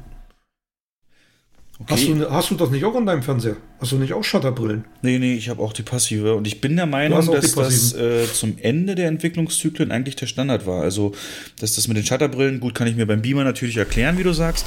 Aber ich Ja. glaube, dass. Äh, Also passiv hat ja den Nachteil, dass du. Also ich ähm, kenne beides. Kein, Ich, mein allererster Fernseher ja, hatte du auch. kennst beides. Okay. Ja. Erster Fernseher hatte auch Shutterbrille, habe ich auch super selten genutzt. Aber der zweite Ja. jetzt mit so beigelegten Brillen, da, da passt das. Also ich Ähm, finde es extrem anstrengend zu gucken. Auch die Helligkeit wurde wahnsinnig ähm, dadurch verringert. Ähm, war alles noch okay, war noch guckbar, aber es sind schon, also es war kein großes Vergnügen, muss ich mal sagen. Ich muss mir mal, ich werde mal, habe mir vorgenommen, mal Avatar reinzulegen, mal so in die, ähm, als Vergleich. auf, auf die, aus Vergleich mal so ein paar Szenen mir rauszugucken. Das werde ich heute Abend vielleicht mal machen. Ob es jetzt direkt am Film lag oder ich weiß es nicht. Aber es war kein großes Vergnügen. Hm. Jo. Ja, und dann haben wir noch ein paar Bond-Filme geguckt. Wir Warte mal, Godzilla vs. Kong, freust dich aber. Da freue ich mich drauf, ja. Okay. ja. Gut, dann kann ich ja Jo. erstmal noch Filme Genau. Äh, habe ich auch nur zwei praktisch. Das eine ist I, Tonya ähm, mit Margot Robbie von Das ist der 2017. Eiskunst, Eiskunstlauf-Film. Ganz genau, das ist die Geschichte praktisch, die basierend auf der echten Geschichte von Tonya Harding, kannte ich vorher auch nicht. Ich glaube in 80er, Anfang 90er, großer, große Eislauf, Eiskunstlauf, Hoffnung der USA.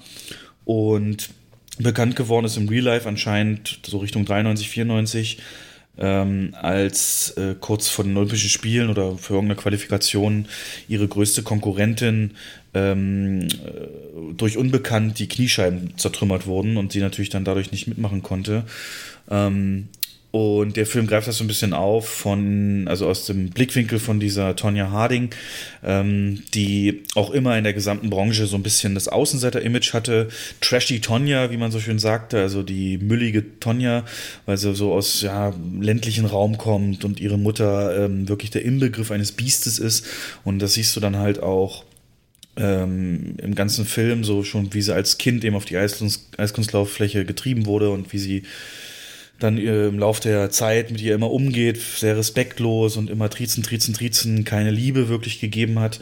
Dass sie dann auch noch der erste Freund, den sie findet, ähm, auch ein Schläger ist, mehr oder weniger, und sie auch wenig unterstützt und sie da überall durch muss, sich in dieses Eiskunstlaufen so ein bisschen dann auch verliert und äh, Aber ja, dann eben mit dieser Steigerung hin zu diesem Vorfall wo das eben passiert, wird eben auch gezeigt, wo eben bis heute nicht ganz klar ist, wer hat das jetzt in Auftrag gegeben, wer hat das dann am Ende durchgeführt. Der Film liefert da eine Version, aber er arbeitet auch stark mit dem, äh, mit dem mit dem Stilmittel, dass du ähm, mit Interviewschnipseln, also die Schauspieler sitzen alle äh, im 4 zu 3 Format und wirklich auch das Bild so verschlechtert, dass du denkst, wurde Anfang 90er aufgenommen äh, vor der Kamera und erzählen halt zu diesen ganzen Bildern, die du siehst, dann immer was oder kurz vorher als Zwischenschnitt.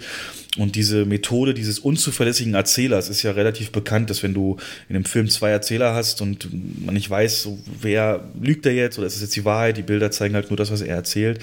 Deswegen sagt der Film auch nicht ganz klar, so war es, sondern das ist eben die Version der Erzähler.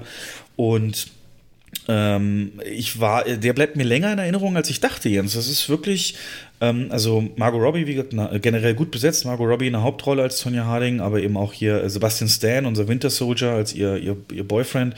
Und die Mutter, Alison Jenny, äh, hat ja einen Oscar gewonnen für die Nebenrolle tatsächlich und äh, stellt das entsprechend auch gut dar. Und äh, ich habe in den Reviews dazu einen Vergleich gesehen, der heißt, der sagt, ähm, es ist das Goodfellas des Eiskunstlaufens.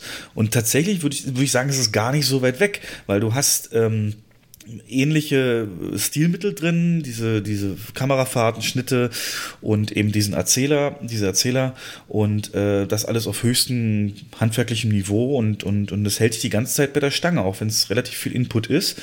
Du leidest mit ihr auch mit, die macht einen Bombenjob, die Margot Robbie und äh, findest dich dann auch schnell rein und ähm, eine Szene, die ist mir halt hängen geblieben, äh, so ein bisschen das Highlight für mich optisch, ist ihr erster komplett gezeigter Eiskunstlauf bei irgendeiner Qualifikation auch wieder, bevor sie so ein Megastar war, ähm, wo sie zu Sissy Top ähm, zu irgendeinem ZZ Top Song ihre erste Performance bietet und die Kamera sie verfolgt, äh, du bist mit auf der Eiskunstfläche an der Jury vorbei und äh, mal wieder hier Schnitt zu ihrem Freund, der kurz klatscht und so weiter und das aus verschiedenen Winkeln mal drüber, drunter, von der Seite und so weiter und so fort. Und äh, das ist eine wahnsinnig rhythmische und, und, und gut gemachte, auf die Musik ausgelegte Szene, die ähm, ja, mich, mich, mich sehr beeindruckt hat. Und äh, das sind aber, gibt aber insgesamt nur zwei oder drei von denen im ganzen Film. Der Rest ist wirklich ihr Leben so dazwischen. Du siehst ja dann auch, wie sie äh, mit ihrer äh, Eiskunstlaufpartnerin da oder so ähm, mal so eine Dose Bier ansticht und die trinkt, dann ist sie ständig am Quarzen. Also halt führt halt wirklich so ein Leben, ähm, das eher nicht so als stilvoll empfunden wird und wundert sich auch ständig nach ihren Auftritten, warum sie jetzt nicht die besten Noten kriegt. Und ähm, da sagen ja halt ganz oft auch, oder nicht oft, aber da findest du halt irgendwann raus, dass einfach zu Eiskunstlaufen nicht die Technik nur gehört, sondern auch das Auftreten drumherum. Und da, da braucht eben der Verband, der Eiskunstlaufverband, nicht jemand, der so ein Image hat. Und deswegen wird immer so ein bisschen unter den Nagel gehalten, hat einen unglaublichen Ehrgeiz, emanzipiert sich dann irgendwann auch. Und ähm, ja, bis dann eben dieser Vorfall passiert und ab dann Presse und vor Gericht und alles. Und gibt auch im Internet schöne Zusammenschnitte, Real Life und Film, wie sie das gemacht haben. Und ähm, ja, du bist wieder mittendrin. Wieder diese, seit Bohemian Rhapsody fällt mir das auf und später dann Le Mans 66 und jetzt hier, dass du eben Sachen aus dem echten Leben miterlebst aus der Perspektive der Sportler oder Hauptakteure. Und das schafft dieser Film eben auch wahnsinnig gut. Und ja, ähm, absolute Empfehlung. Ich habe ihm vier von fünf Sterne gegeben hier auf meinem Filmtagebuch und äh, kann ich dir auch nur empfehlen. Das ist wirklich mal was anderes als dieser Einheitspreis Science Fiction oder Action oder sonst was.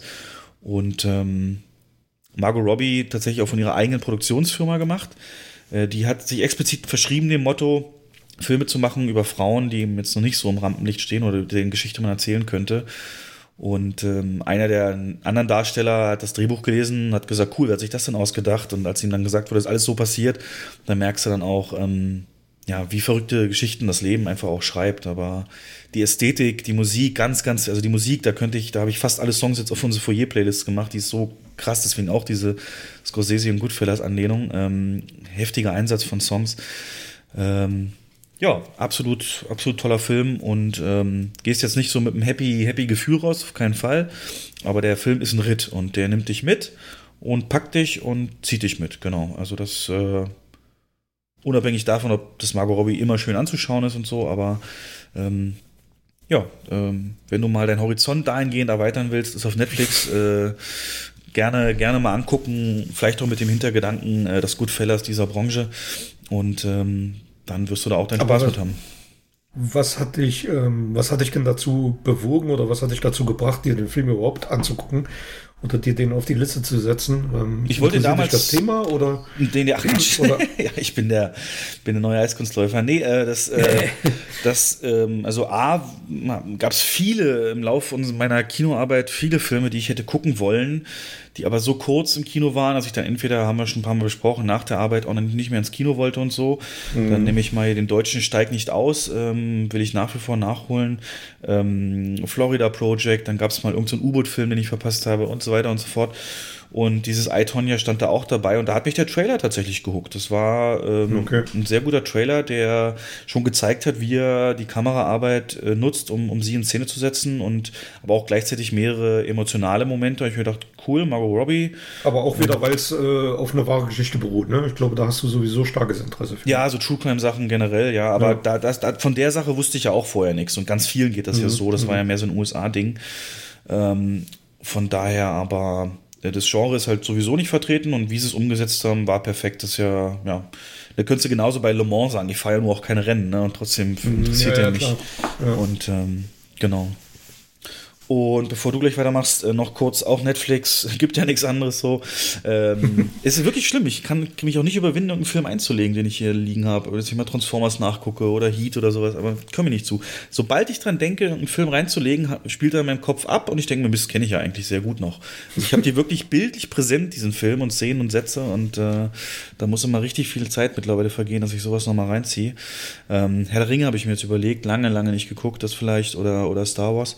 Ähm, unabhängig davon, der andere ist Roman J. Israel äh, mit Denzel Washington, wo er einen Anwalt spielt, so ein bisschen autistische Züge hat oder Autist ist, also Mhm. sehr, sehr gut, aber ähm, ja, eben Autist und, und dann aber in eine große, große Los Angeles, Los Angeles ähm, Anwaltsfirma reinkommt und das Ding da vertreten soll. Und ähm, mit der Zeit ähm, immer mehr zu dem wird, was er geschworen hat, nicht zu werden, nämlich so ein, so ein versnobter, äh, superreicher äh, Anwaltslumpi halt mit, mit teuren Maßanzügen und so weiter, der da nicht mehr seine Werte vertritt, wie er am Anfang hatte. Und das ist so ein bisschen die Geschichte davon. Den habe ich nur zweieinhalb Sterne von fünf gegeben. War nett anzuschauen, ist Denzel Washington as usual mit ähm, Colin Farrell noch als so ein Anwaltstyp. Und ähm, ja, äh, nichts Besonderes. Ähm, ist genau Mhm. das, was ich gerade erzählt habe, genau diese Geschichte mit tollen Bildern in Los Angeles.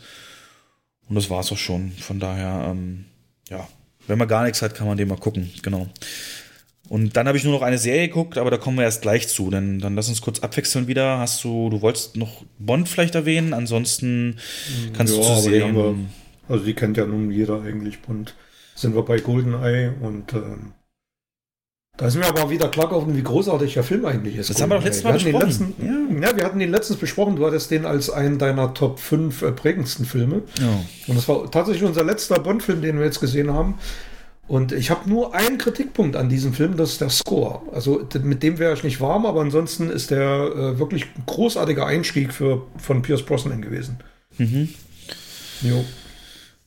Wie, wie, Ja, was, was, sagt, ähm, was sagt Sean Bean da in dem, in dem, in dem Kanisterlager für England James? Ne? Oh, das war so. Nein, für mich. Guti, äh, genau, Serien. Du hast, äh, ja, kannst du die Reihenfolge festlegen, wie du was erzählen willst. Ja, dann, ähm, es gibt zwei Science-Fiction-Serien. Eine haben wir wahrscheinlich beide geguckt. Ähm, die andere, die, mit der habe ich jetzt abgeschlossen, mit der, was heißt abgeschlossen? Also die letzte Folge flimmerte jetzt äh, über den Stream.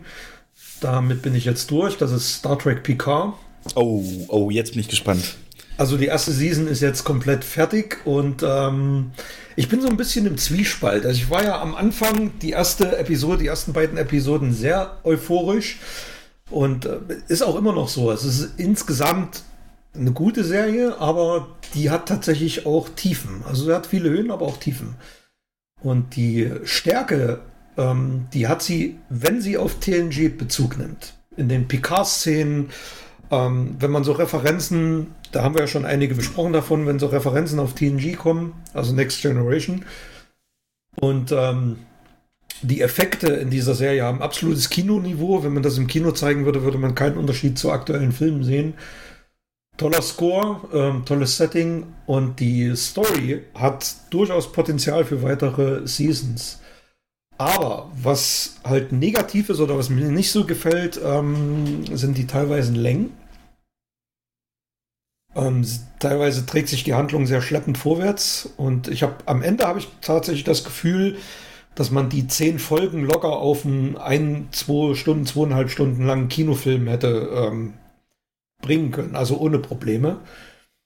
Und ähm, anders als bei Next Generation sind halt die Charaktere ähm, vermitteln halt nicht so ein familiäres Gefühl. Also die spielen sich nicht sofort in dein Herz hinein, würde ich mal in Anführungsstrichen setzen.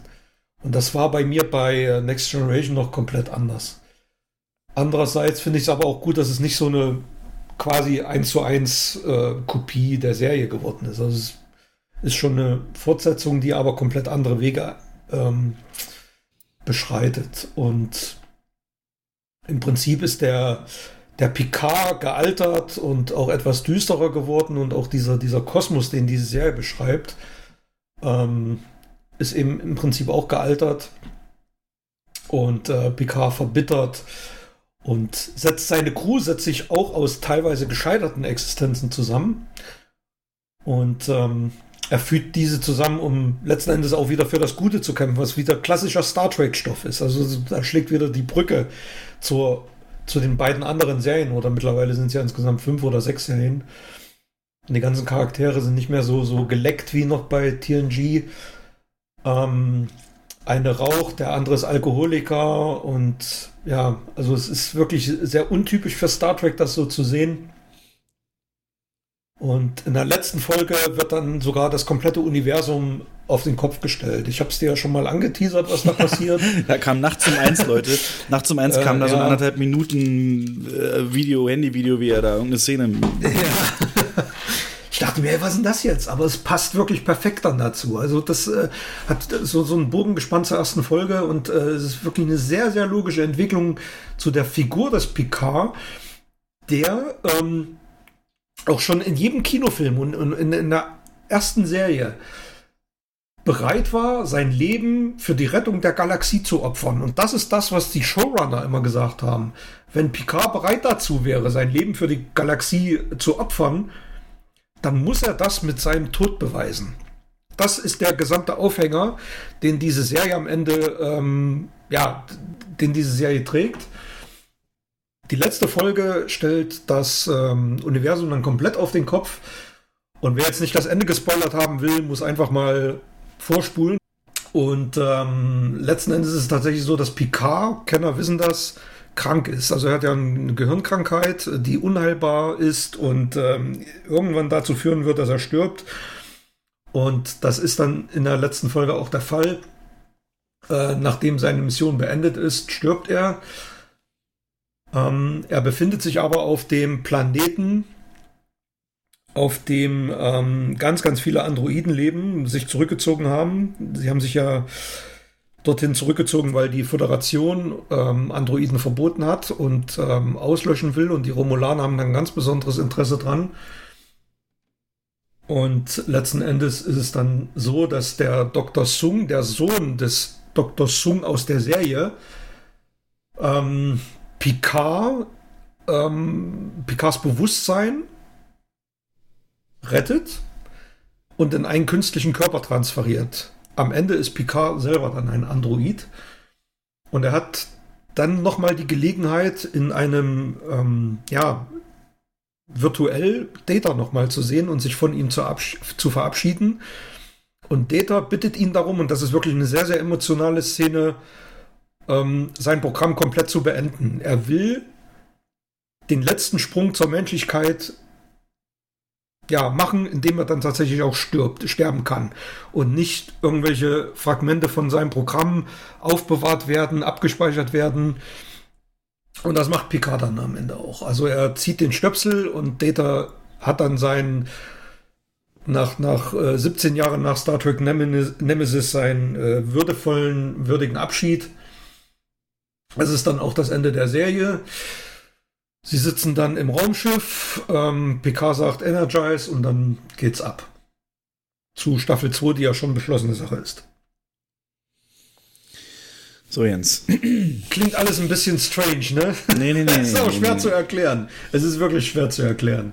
Man muss es sehen, um es zu glauben. Also ich habe mich, darum geht's gar nicht. Ähm, ich habe mich eher gefragt, warum für dich als Trekkie, wirklich Hardcore-Trekkie vielleicht sogar, also ich habe mir viel Internetmeinung dazu durchgelesen und YouTube-Videos geguckt ähm, und da gibt's eigentlich nur einen Tenor.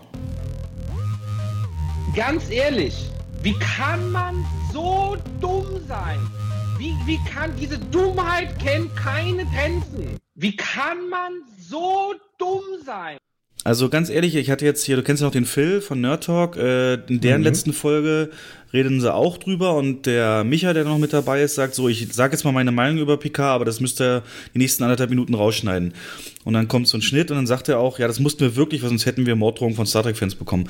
Und ähm, das ist ähm, Ja, generell durch alle, durch die Bank wird die zerrissen, die Serie. Der Tod von Star Trek, Discovery wird gesagt, ist die tausendmal bessere Serie und die ist schon nicht gut für viele. Ähm, Insbesondere in dem Aspekt, dass ab der ersten, zweiten Folge, ähm, also die Hauptkritikpunkte sind so, dass, dass der Geist von Star Trek, den du ja jetzt mühsam, also ich habe richtig gesehen oder mitgekriegt, wie du, wie du, wie du das rauskratzen musstest aus der Höhle, ähm, dass der einfach nicht mehr da ist, dass sämtliche Star Trek-Ideale, angefangen von der obersten Direktive bis das anderes mal kurz erwähnt, dann vergessen wird, dass Picard nicht mehr der Picard ist von TNG, auf gar keinen Fall. Dieses ähm, philosophische und und und und und und, und ähm, ja eben dieser dieser dieser diese Person, diese Instanz, die man eben so kennt, dass das ähm, viel zu viel Action wieder ist, dass das ähm, keine Lösung findet, wie es Original Star Trek gemacht hätte. Die Gastauftritte sollen wirken, als hätte man gesagt, hier, du hast gerade zwei Minuten Zeit, komm mal kurz hier ans Set, äh, mach mal da kurz das und das, dann wieder weg. Ohne Sinn und Verstand sollen die eingebaut sein. Dann, ähm, aber es, auch das Ende wird halt mega kritisiert. Genau das ähm, auf den Kopf stellen, dass das absolut untypisch Star Trek ist, dass diese Lösung äh, der, der Picard aus, aus TNG würde, würde diesen Picard halt hassen. Ähm, das äh, kannst du gar Nee, nicht das mitgeben. glaube ich. Das, ja, ich kann es verstehen. Ich kann, gehe auch in Teilen mit, was die Nebencharaktere angeht. Das ist auch ein großer Kritikpunkt von mir. Gerade in der letzten Folge, der Auftritt von Riker. Ähm, das ist wirklich ein riesen Plothole. Ähm, die, die Föderation weigert sich, ähm, Picard zu helfen. Über acht Folgen lang. Also er ist komplett auf sich allein gestellt und dann kommt Riker, wird aus, aus dem Ruhestand äh, sich selber, aktiviert sich selber aus dem Ruhestand, sitzt als Captain im Flaggschiff der Föderation und kommt mit hunderten Föderationsschiffen da auf den Planeten geflogen und ähm, weist die Romulaner in die Schranken, hier verpisst euch mal, Picard macht das schon richtig.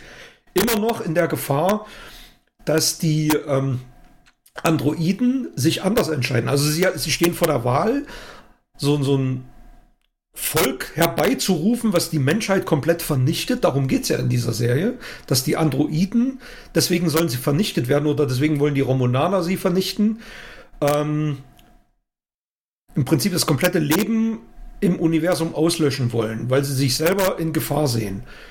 Und Picard glaubt halt daran, dass die Androiden sich für die Menschen entscheiden. Und allein dieser Glaube von Picard genügt, dass Riker mit der kompletten Sternenflotte anreist und sagt hier, äh, verpisst euch, wir haben größere Feuerkraft. Das fand ich auch könnt, also diskussionswürdig. Aber insgesamt die, die, die ähm, Entwicklung, die Picard dann nimmt, fand ich schon konsequent, weil letzten Endes da, genau das, was du mir schon mal gesagt hast, dass er Data eigentlich liebt, das sagt er am Ende sogar. Ähm, ja, ich liebe sie. Und ähm, dass er dann selber zum Androiden wird, ist doch absolut. Also ich fand das, ich fand das absolute logische Konsequenz aus der ganzen, aus den ganzen acht vorherigen Folgen. Was ist da dran so schlimm? Verstehe ich nicht. Ich hab's auch natürlich, weil ich die Folge nicht gesehen habe. Ich schick dir mal so ein paar Reviews, was die da so erzählen, aber die werden von Review zu Review werden saurer und, und, und, und missmutiger und es soll halt schon am hab- Anfang also eben sein. Auch, ja, also ich weiß, dass viele, viele Hardcore-Fans ähm, sich nicht mit dem Gedanken äh, anfreunden können, dass die Serie in eine komplett andere Richtung geht. Die saugen sich da so diese, diese Referenzen raus, da, da feiern sie dann ein bisschen ab.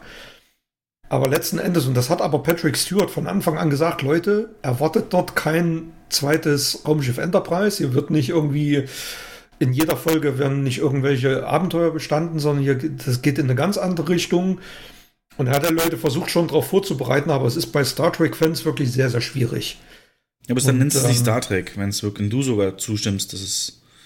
Es ist, anderes ja, es ist, es gibt, ja, es ist anders. Es ist anders, aber ich finde es, wie gesagt, ich bin auch im Zwiespalt. Ich finde es jetzt auch nicht, ja, bin jetzt nicht hundertprozentig zufrieden, aber ähm, ich glaube, es wäre auch falsch gewesen, wenn man so einen Star Wars-Weg eingeschlagen hätte, wenn man so sehr Fanservice geboten hätte, dass man das komplett wiederholt, dass er wieder Captain ist von der neuen Crew, äh, dass Q wieder auftaucht, wieder irgendwelche, äh, weiß ich nicht, ja, das, das ist doch genau dann der, dieselbe Krütze wie vorher auch. Und das sollte vermieden werden. Und ich denke schon, ähm, das Problem hat ja auch Discovery mit der ersten Season. Das ist ja, das hat ja auch mega viel Kritik einstecken müssen und ist dann, hat sich dann ähm, gesteigert. Und das Potenzial sehe ich hier durchaus. Hm. Ich kann dich jetzt nicht fragen, ob es bei dir genauso ist, weil du nicht geguckt ja, hast. ja, ich weiß, aber nee. Ja. Ach, also ich ähm, habe auch meine Probleme mit einigen, mit, mit dem Cast teilweise. Ähm, da ist eine ähm, ex-erste Offizier von Picard, das ist eine Frau, die ist halt wirklich, ähm, weiß ich nicht, also die hat nicht dieses Charisma von Riker damals und ähm, sie ist halt verbittert, lebt im Wohnwagen, ist Alkoholikerin und du siehst die hier mit irgendwelchen E-Zigaretten rumrennen. Ja, aber jetzt sagst du selber gerade, dass, dass es, äh, du hast gerade, du hast, du hast selber gerade gesagt, dass die, dass die Star Trek-Fans da schwer zu überzeugen sind und im nächsten Satz sagst du nicht das Charisma von Riker. Das stimmt, ja. Also bist du doch genau in dem. Es, ja, aber ich würde jetzt nicht so weit gehen und sagen, das ist der größte Dreck, den, den ich je gesehen habe. Also ich bin im Zwiespalt, aber ich äh, würde jetzt nicht so weit gehen zu sagen, ich höre jetzt auf zu gucken und gucke die zweite Season nicht. Also das werde ich auf alle Fälle tun, wenn die kommt. Ähm, es gibt auch wirklich ähm, zum Beispiel der Captain des Schiffes, mit dem er da unterwegs ist, super Char äh, Charakter. Und er hat so diverse Hologramme. Also er hat einen, einen, einen Holodoc, ähm, dann hat er einen Holomechaniker. Das ist, die hat er alle so geschaffen, dass sie ihm gleich sind. Also sie sehen alle genauso aus wie er, aber jeder hat einen komplett anderen Charakter. Und ähm, das finde ich total geil umgesetzt, total geil gemacht. Trifft aber halt nicht auf jeden Charakter zu. Also ich denke mal schon, dass viele werden ein Problem mit, dem, mit der ersten Offizierin haben. Ja. Ich schicke dir die mal und vielleicht kannst du ja im nächsten Podcast mal auf die Kritiken eingehen. Jo. Aber ich glaube schon, dass es Potenzial hat. Ähm, zumal Whoopi Goldberg in der zweiten Season mit dabei ist, als keinen wieder. Na dann. Aber, also ich hoffe, ich hoffe wirklich, dass sie den Weg weitergehen werden und jetzt nicht in, in äh, ja, manchmal muss man auch nicht immer auf verärgerte Fans hören. Den Fehler hat man bei Star Wars gemacht und hat zu viel Fanservice geboten. Und auch das ist nicht gut angekommen am Ende. Ne? Also irgend so einen gesunden Mittelweg sollte man versuchen zu gehen. Dann äh, wurde gerade das andere Star genannt hast, das ist das andere Star-Franchise, Star Wars nämlich. Da hast du ja auch was geguckt. Da bin ich jetzt bis zur vierten Folge von The Mandalorian äh, vorgedrungen und ähm, ja, Ja. Mandalorian wischt halt mit Star Trek Picard den Fußboden auf, muss, ich zu, muss ich zugeben. Ja. Oh Mann. Sagst du denn, ich fange mal so an, ähm, du als riesen Western-Fan, das wird ja ganz oft gesagt, ganz viele Western-Anleihen, gehst du da mit? Ja, die letzte Folge war die glorreichen sieben mit zwei Personen. Also es waren die glorreichen zwei. Es war exakt, äh, exakt dieselbe Handlung. Ja. Also wer das übersehen hat, muss schon ähm, ja, nie, niemals einen Film gesehen haben in seinem Leben. Ich hab's übersehen. Ja. Du hast es wirklich übersehen. Ja, ich habe. Glorreiche 7 nicht präsent. Ich habe nur das Remake damals mit Chris Pratt gesehen und nicht das Original. ja. Ja. Ähm, ja.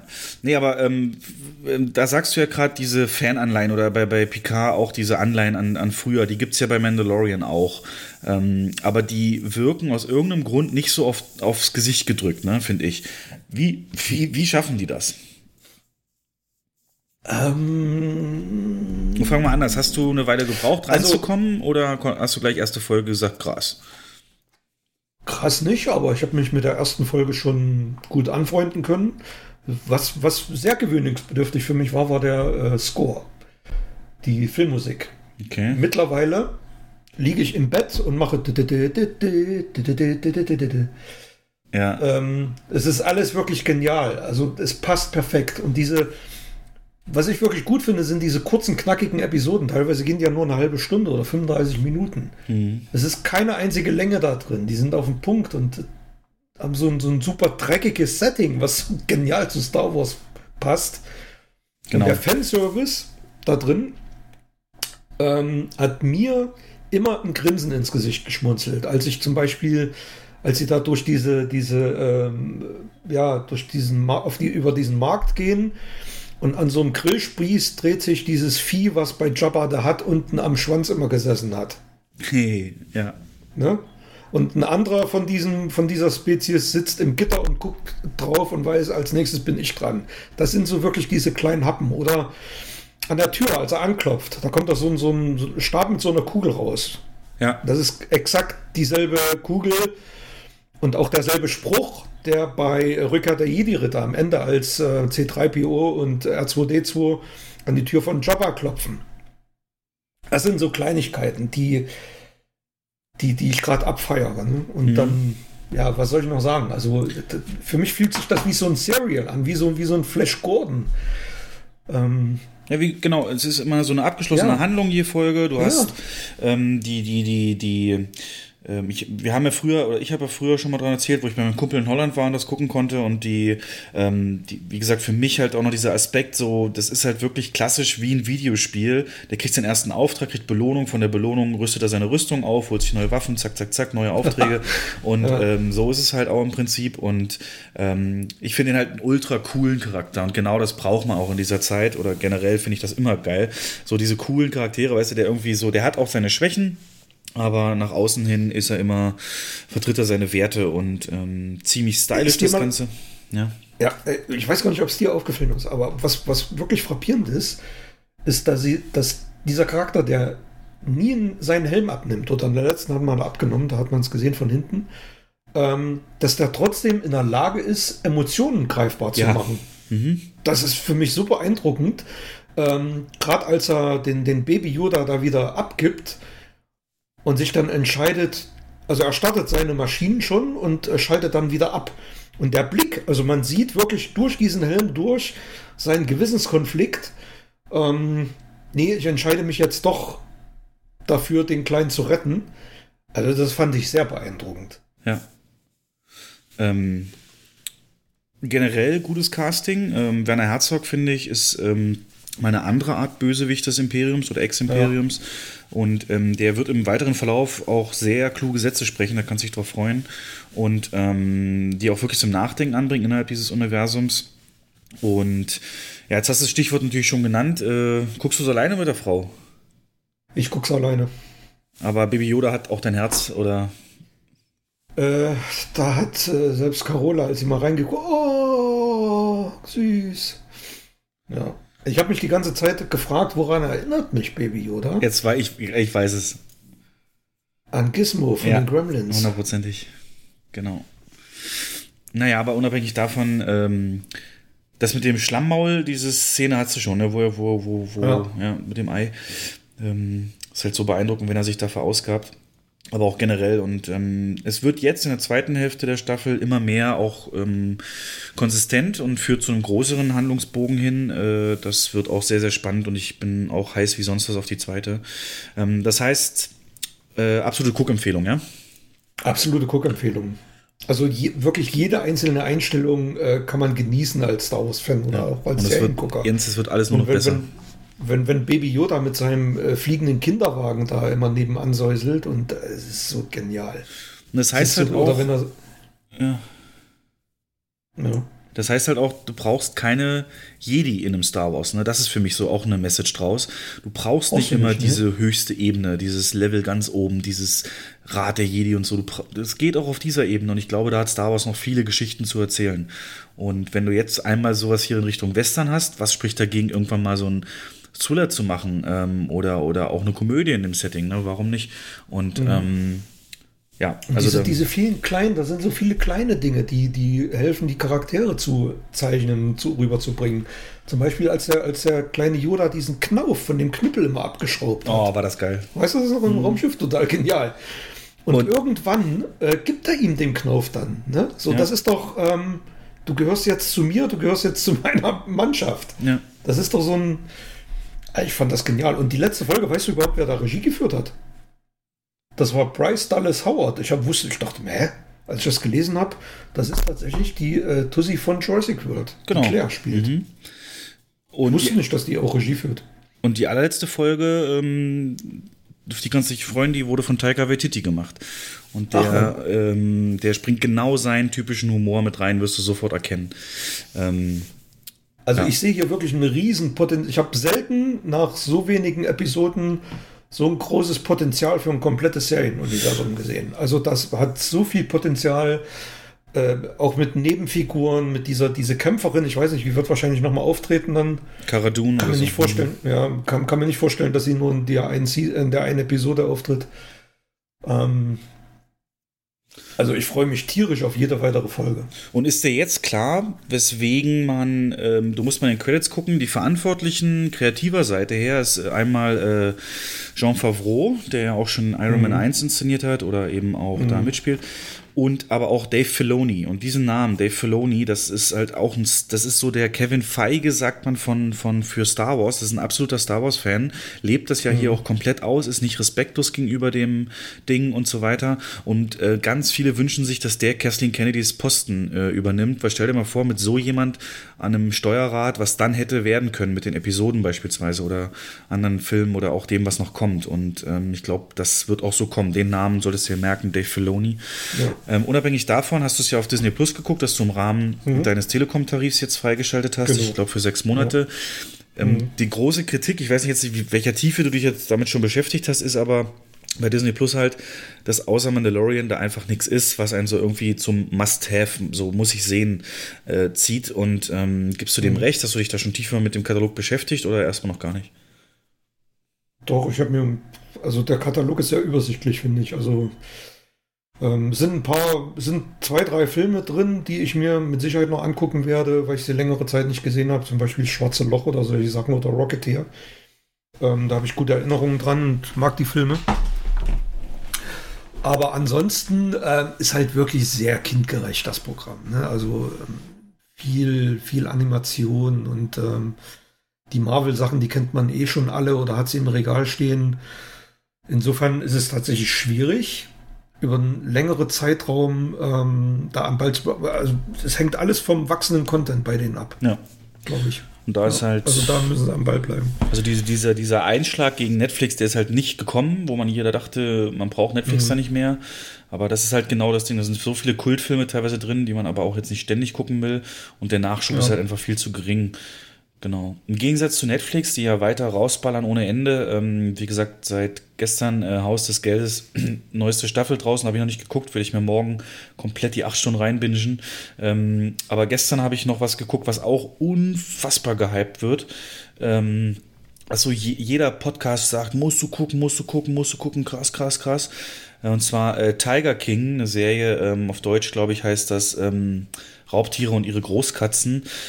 Ähm, kurz gesagt, es ist wirklich ein Blick in die Abstrusität, Verdorbenheit der menschlichen Seele und ähm, mehr oder weniger wird es beschrieben als Game of Thrones im, im, im Redneck- und Hillbilly-Setting.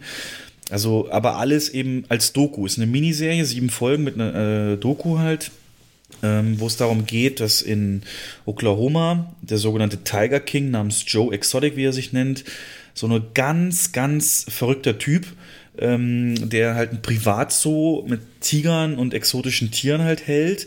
Äh, wird in den ersten zwei Folgen erstmal erklärt so ein bisschen, was er da macht und, und wer so seine Kollegen sind dabei und alles. Und du siehst schon bei jedem Einzelnen, der hat so ein shady un, un, ungesetzlichen Hintergrund auch so ein bisschen. Also ganz, ganz, ganz verrückte Charaktere. Und ähm, gerade wo man denkt, beim Ende der zweiten, es kann nicht verrückter werden, fängt die letzten vier Folgen, sechs Folgen, passiert so im Takt von 15 Minuten, kommt eine krasse Sache dazu, wo du denkst, das kann doch jetzt nicht sein. Sehe ich das gerade wirklich? Ist das wirklich wahr? Wie, wie, was ist denn hier passiert? Also von äh, Mordintrigen über, über, über ähm, sektenartige Sex. Ähm, äh, Gefügigmachung von, von, von jungen Frauen, von manchen Typen, diese ganze, du siehst natürlich nicht nur ihn, sondern eben auch andere Privatzubesitzer und, und ganz komische Gestalten, Leute, die einfach wirkliche Filmklischees einfach sein könnten.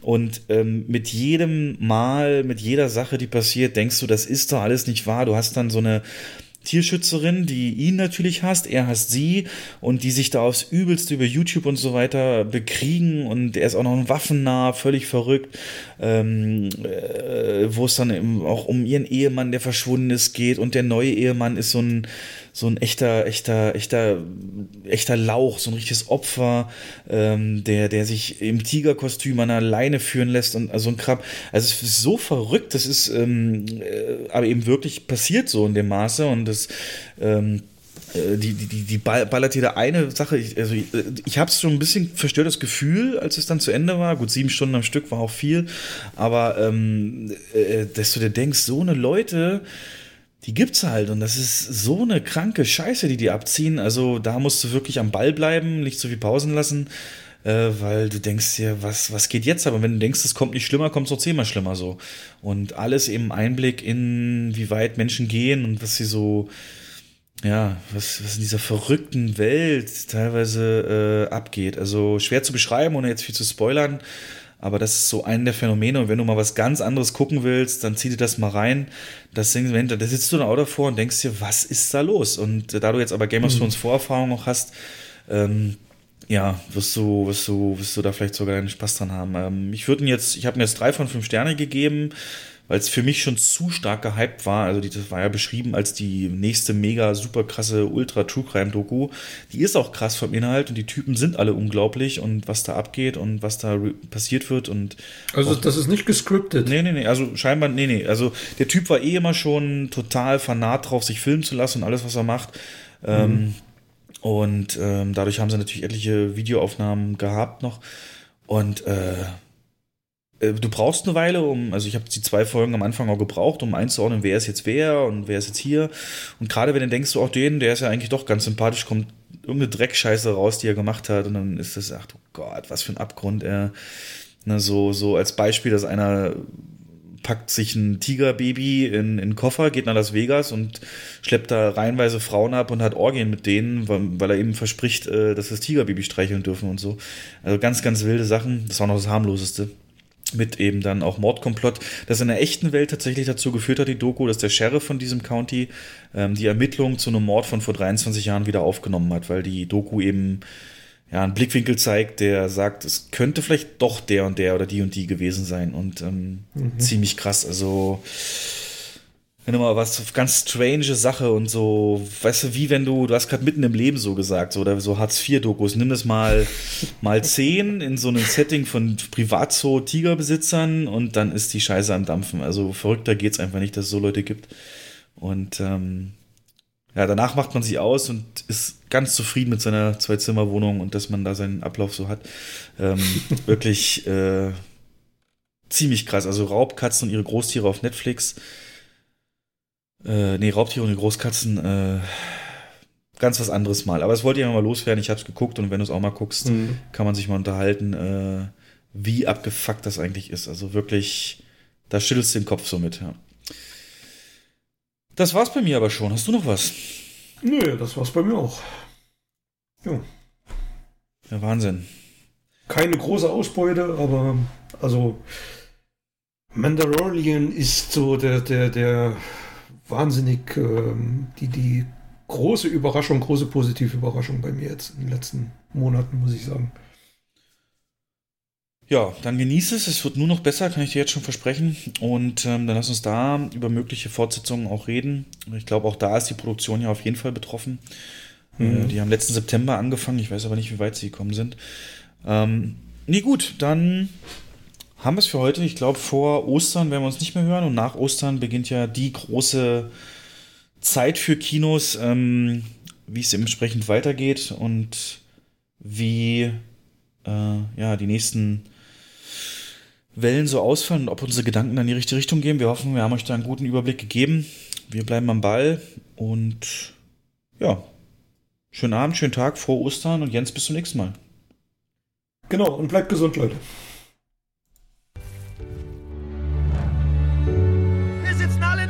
Scheiße, Jungs. Fuck, fuck, fuck. Was machen wir jetzt? Entweder bestehen wir als ein Team oder wir zerbrechen. Das gefällt mir. Lass uns zu Hause bleiben. Ich glaube, im Moment wäre es gesünder, wenn wir es probieren. Seid ihr dabei? Es steht zu viel auf dem Spiel. Das Wichtigste ist Ruhe bewahren. Mehr ist es nicht. Na bitte. I'll be back. Ich freue mich darauf.